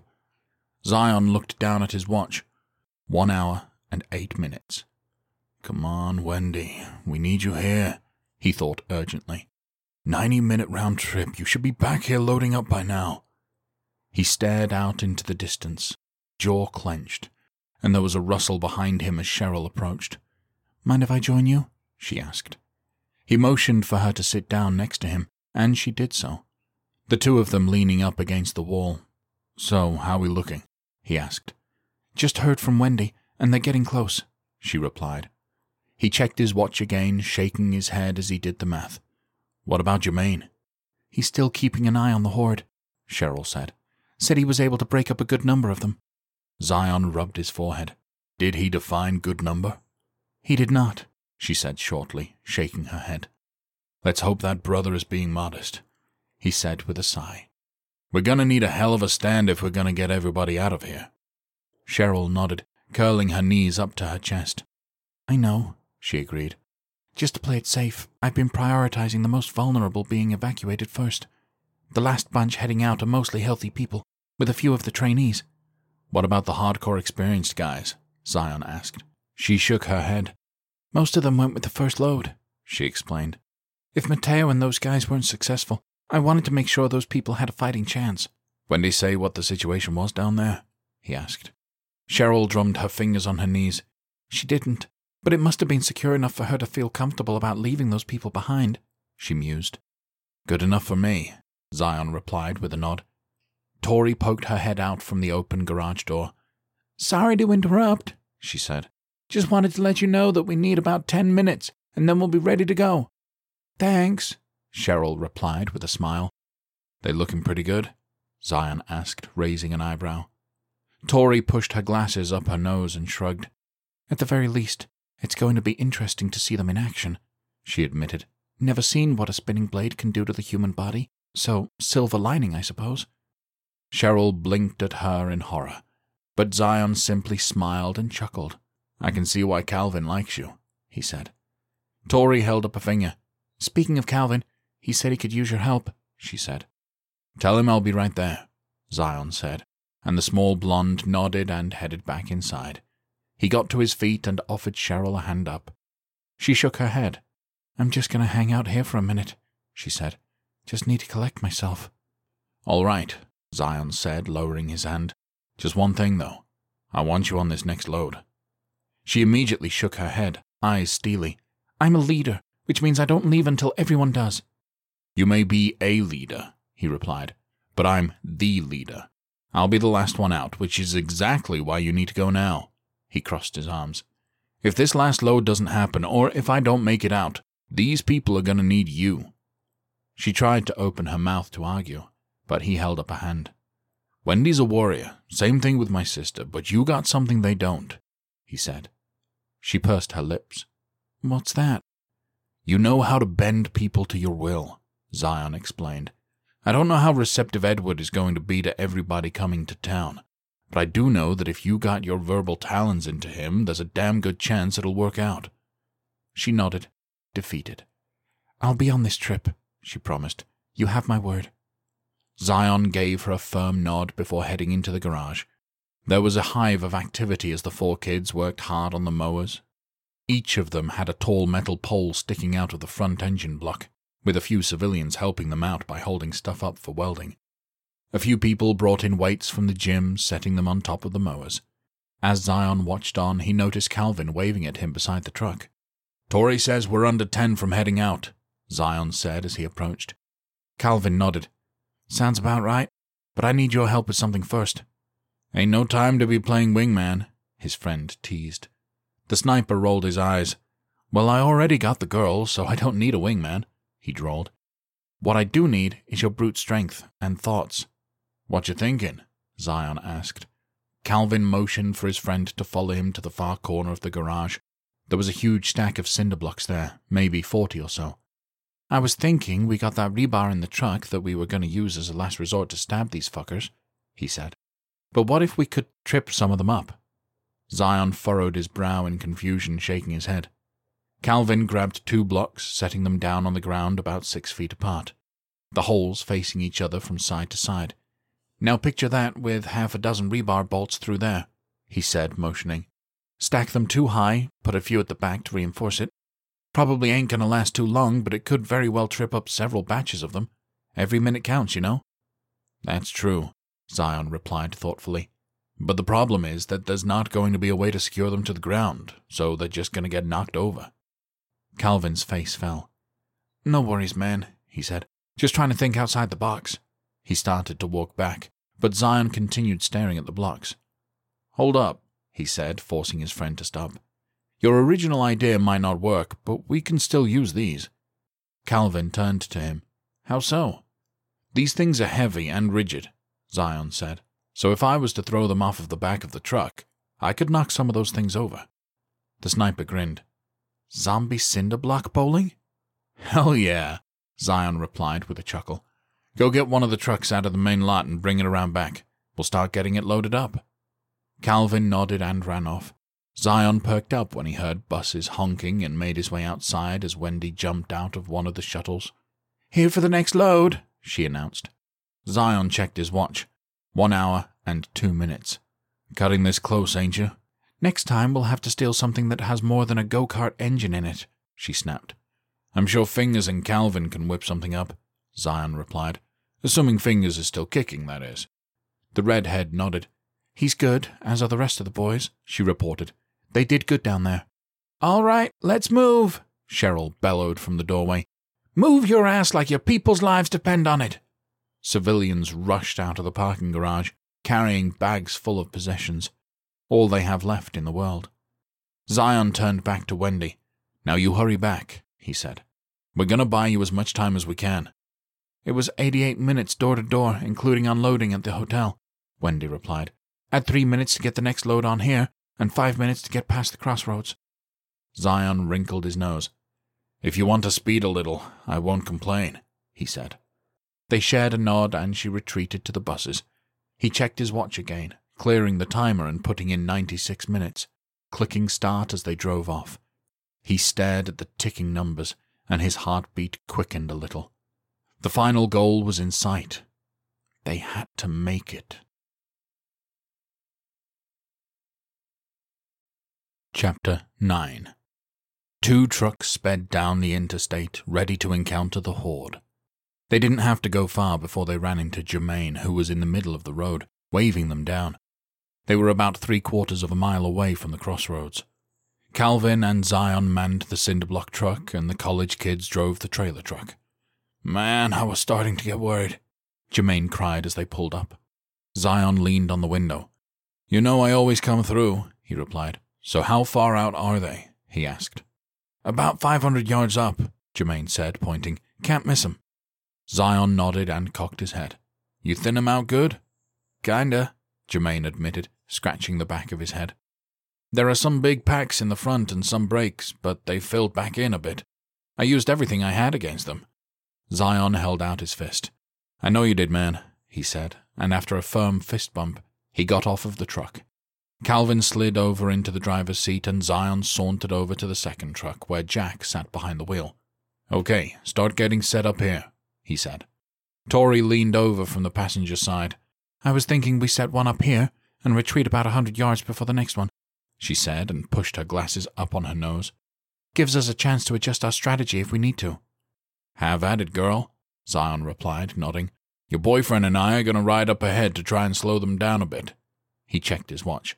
87 minutes. We need to keep them on this side of the crossroads for 87 minutes. So do what you need to do. Tori gave him a thumbs up as Jack began a three point turn so that the trailer was facing the horde. Zion headed back to Calvin's truck and hopped up into the bed, waving his hand in the air. Let's move it, he cried. Calvin popped it into gear and drove slowly down the interstate. The headlights cut through the night, and it wasn't long before they caught a glimpse of the horde. Thousands of zombies stretched across the northbound side of the road, with a few on the other side of the median, all moving as one. Zion shook his head as he saw there were only a few breakaway groups that had swelled in strength to several dozen each. Well, looks like those Molotovs were a bust, Calvin called through the back window. Zion clenched his jaw. Hopefully the cinder blocks won't be, he said. Get me in position. His friend spun the truck around so that Zion faced the horde. The red brake lights illuminated the immediate vicinity, but didn't cut too far into the distance, only about ten yards or so. He picked up a cinder block and tested the heft in his hands, loosening his knees and waiting for the undead to get within striking distance. The moans and footsteps grew louder with each passing second. After a moment, the first creature stepped into the light. Ghouls bathed in a hellish red glow. Zion immediately lobbed the cinder block at the first creature he saw, smashing it in the face and knocking it to the ground. Inch it up every few seconds, he called back to Calvin. The sniper complied, basically letting off the brake and allowing the truck to move a bit on its own, in reverse. Zion chucked a few more blocks at the front edge of the horde, knocking down creatures and causing several more to stumble. Gotta break these things up, he thought, and then began launching several cement blocks into the darkness, hearing the impact crunching bones he couldn't see. After several throws, he smacked the hood of the truck. Let's get back to the line, he said. Gotta see how the lopper works before we use any more of these. Calvin sped up, driving a couple hundred yards up to the first machine. Harold and Missy were there with Jack, making the last minute adjustments. The first mower was the smallest one they had, enough for a small home in the city the most extended up from the engine, with two metal bars sticking out, one of which just cleared the seat and the other a foot above that. They were staggered, looking like a weather vane. Let's get this thing started up, Zion said. They'll be here in just a couple of minutes. Harold motioned for Missy and Jack to back up as he turned the key on the engine. It roared to life, idling nicely. He ducked down so he was below the seat before flipping a switch on the control panel. Then he crawled out of the way as the metal spokes began to rotate. The three college kids hopped into the back of the truck with Zion as they watched the contraption pick up steam, rotating rapidly. They could hear the blades whipping through the air like a chopper. Zion nodded in approval. That's certainly going to leave a mark, he said, and smacked the roof. Back us up, Calvin. The sniper moved, and then they stopped about forty yards from the mower, turning the truck around so that the headlights could illuminate the battlefield. They anxiously awaited the arrival of the horde. It felt like an eternity for them to arrive, with Zion constantly checking his watch. It was nearly ten minutes later before the horde came into view. The lead zombie shambled towards the weapon and was quickly met with a metallic blow to the face. The impact tore off the front part of its skull, dropping the creature to the ground. More creatures met the same fate, blood and bones spraying everywhere, the moans drowned out by metal whirs crunching bone. The college kids let out whoops and began exchanging high fives, vibrating in their seats. Don't get too excited, Zion said tersely. They're coming around the sides. They sobered and turned to the mower, and while it did an admirable job of knocking down creatures in the center of the highway, hundreds of creatures walked past it as if it wasn't even there. Calvin popped the truck into reverse and backed up a little as the ghouls got closer to them. As they moved, the mower began to rock back and forth from the constant impact of the blades. Within a few more seconds, it became completely unstable, flipping over onto its side, crashing to a halt. Jack pressed his hands to his forehead. My God, what did we get? He groaned. Fifty? Sixty? That's not going to do it, Missy added, crestfallen. Zion checked his watch. Seventy-two minutes. He glanced at the crossroads, seeing it in the distance. He shook his head. No way in hell we're making this, he muttered. He looked back at the next mower in the middle of the road, about a hundred yards from their location. Calvin, get us to the mower, he barked. The sniper complied, backing up as quickly as he safely could. They reached it, and the college kids hopped out of the back to help Tori and Jermaine set up the next lopper. Zion leaned out the window, I need you all to move that to the next lane, he said, pointing to the mower. I think it's more effective in the center, Tori replied, pushing her glasses up her nose. Zion nodded. Normally you'd be right, but we gotta do something drastic, he replied, and inclined his head to Calvin. Get the truck across this lane, he instructed, pointing out the window. What? His friend gaped. Get the truck across the lane, Zion demanded. Push it up against the end of the concrete median. Calvin shook his head, but didn't question him, turning and nosing the vehicle against the concrete. Nothing but grass on the other side. Make sure those blades have enough clearance on the truck, Zion said as he hopped out of the passenger seat. Jack scratched the back of his head. A horde that size is going to push through this truck in no time. Unless I'm up there keeping them off of it, Zion replied, and the group all froze. Are you crazy? Harold burst out, eyes wide. Those things will swarm over you. Zion simply pointed to his watch. Sixty eight minutes, he said firmly, and they're seven hundred yards away. I know those things are slow, but they ain't that slow. At least let us stay and fight with you, Jack said helplessly. Zion shook his head. Nope. He pointed at the kid. You need to get the big mower set up back by the crossroads and figure out some other way to slow them down. I'll be all right. Harold waved him over while the rest of the group reluctantly piled into the trailer truck to get ready to retreat to the crossroads. Okay, the kid began, motioning as he spoke. When they start getting close, you need to turn it on here and flip this switch. Just make sure you stay low because those things will kick right in. Zion nodded and extended his fist for a bump, and Harold awkwardly bumped him back. The older man chuckled and waved for him to run back to the truck. After a nervous nod, he took off, and Zion stared towards the coming horde, still a hundred yards away. Looks like I'm gonna have to go all Gandalf on your asses, he declared. You shall not pass. Chapter 10 Zion checked his watch. Sixty one minutes. It seemed like an eternity when the forces of the dead were marching towards him. Seven hundred yards, give or take, he muttered. Seven minutes per hundred yards, which means I still need to buy twelve minutes. He knelt down beside the mower as the ghouls crept within fifteen yards of him. Let's get this beast started up.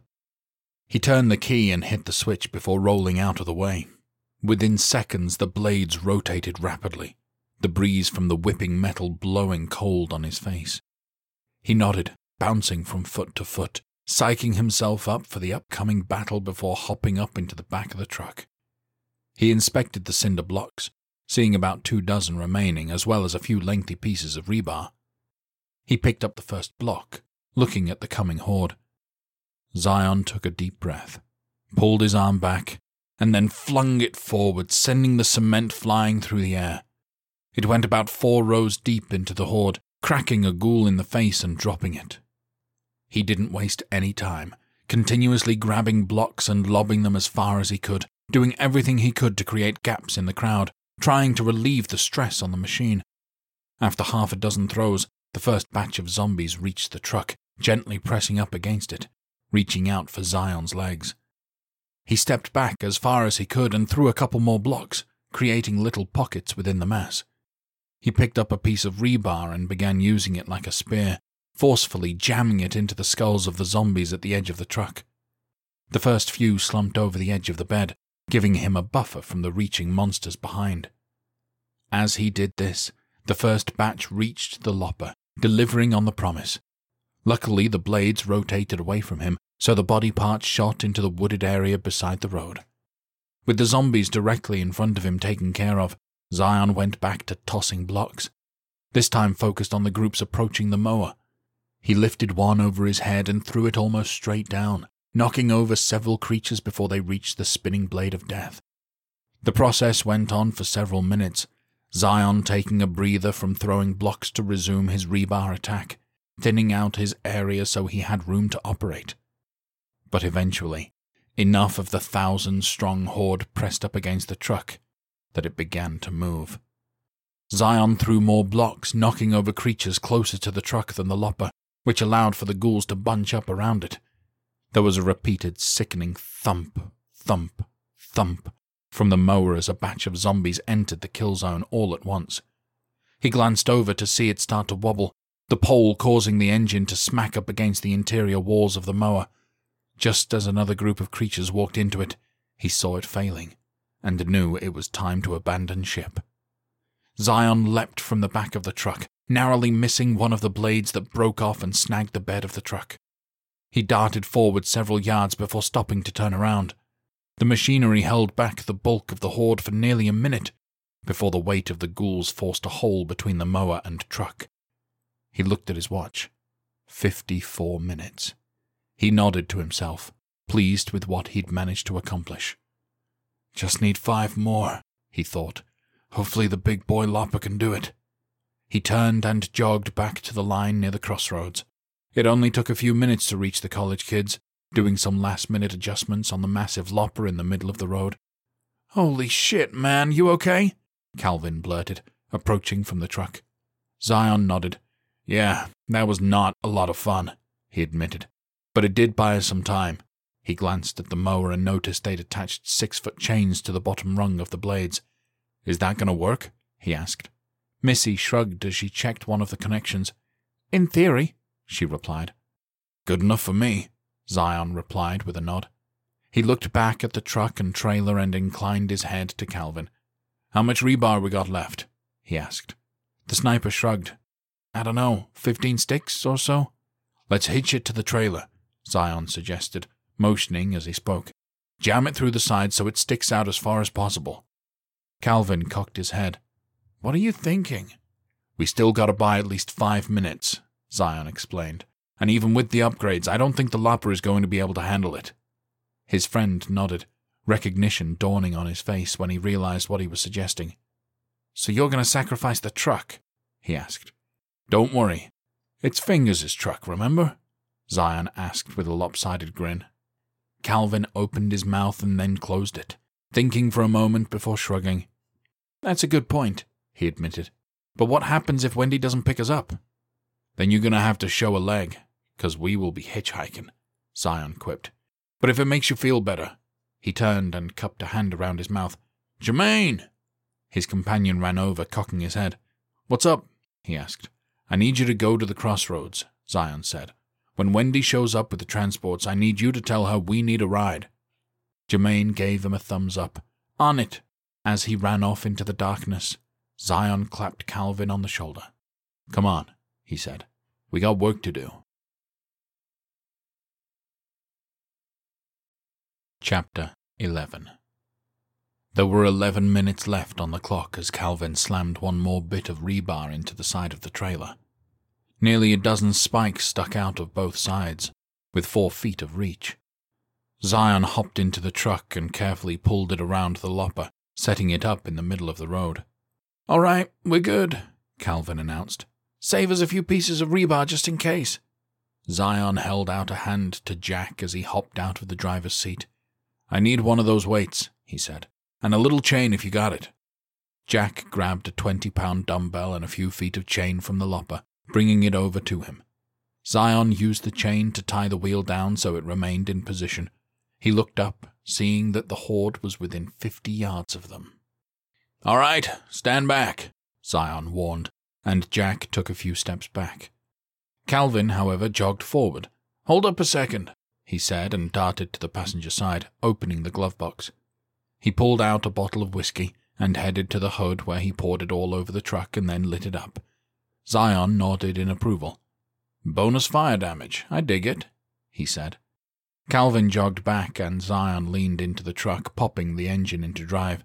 He looked back at the rebar, seeing just how far he needed to get to avoid being torn to bits.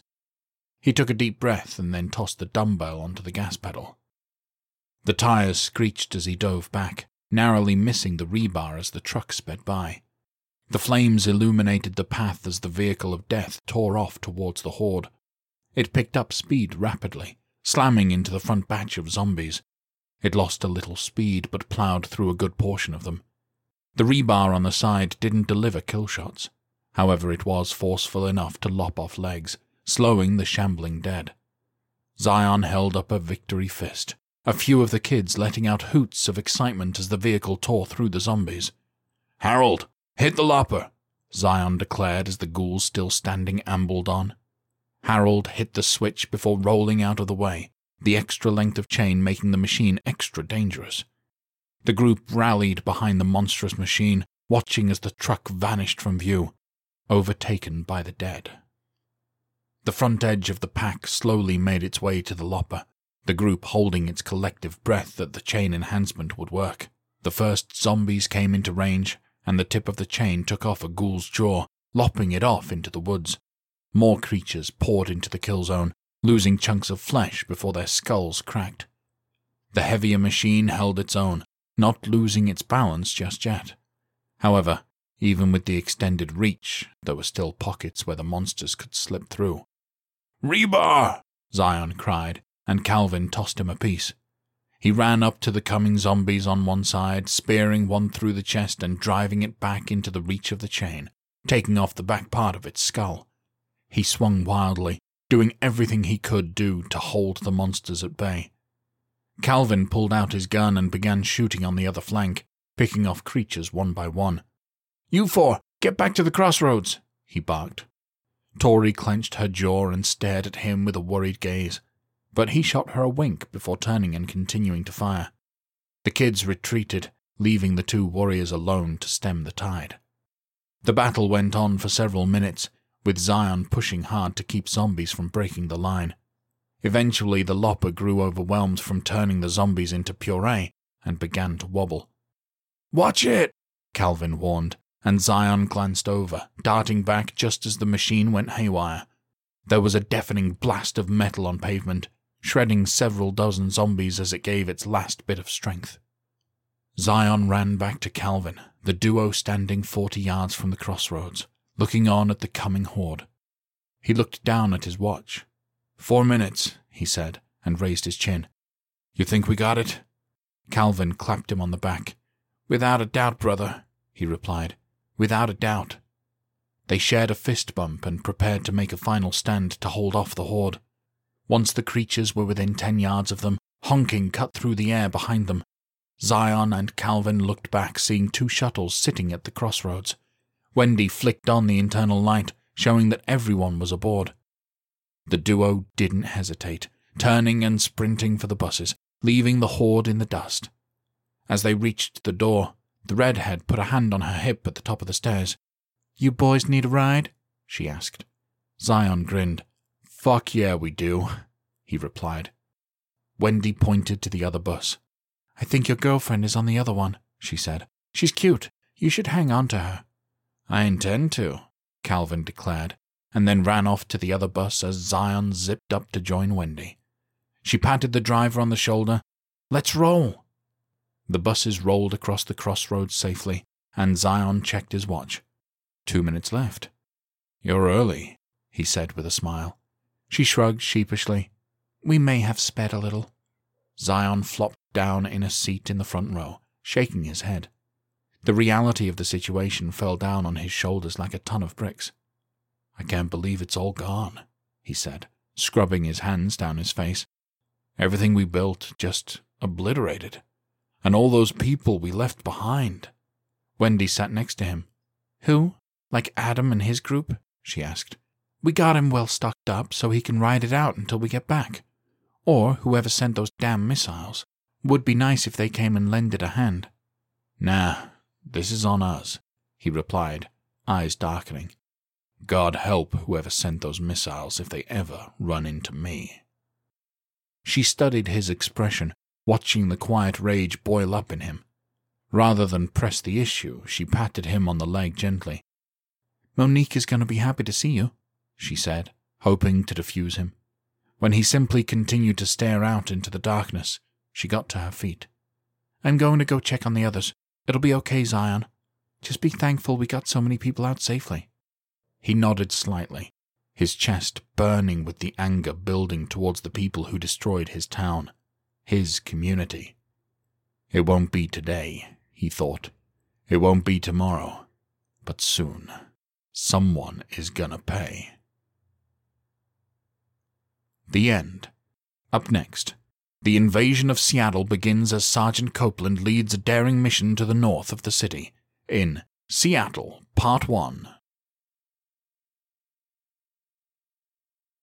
Support for this podcast and the following message come from Corient. Corient provides wealth management services centered around you. They focus on exceeding your expectations and simplifying your life. Corient has been helping high achievers just like you enjoy their lives more fully, preserve their wealth, and provide for the people, causes, and communities they care about. As one of the largest integrated fee only registered investment advisors in the U.S., Corient has deeply experienced teams in 23 strategic locations. Corient has extensive knowledge spanning the full spectrum of planning, investing, lending, and money management disciplines. Leverage Corient's exclusive network of experts to craft custom solutions designed to help you reach your financial goals, no matter how complex they may be. Real wealth requires real solutions. For more information, connect with a wealth advisor today at corient.com. That's C O R I E N T.com. Corient.com.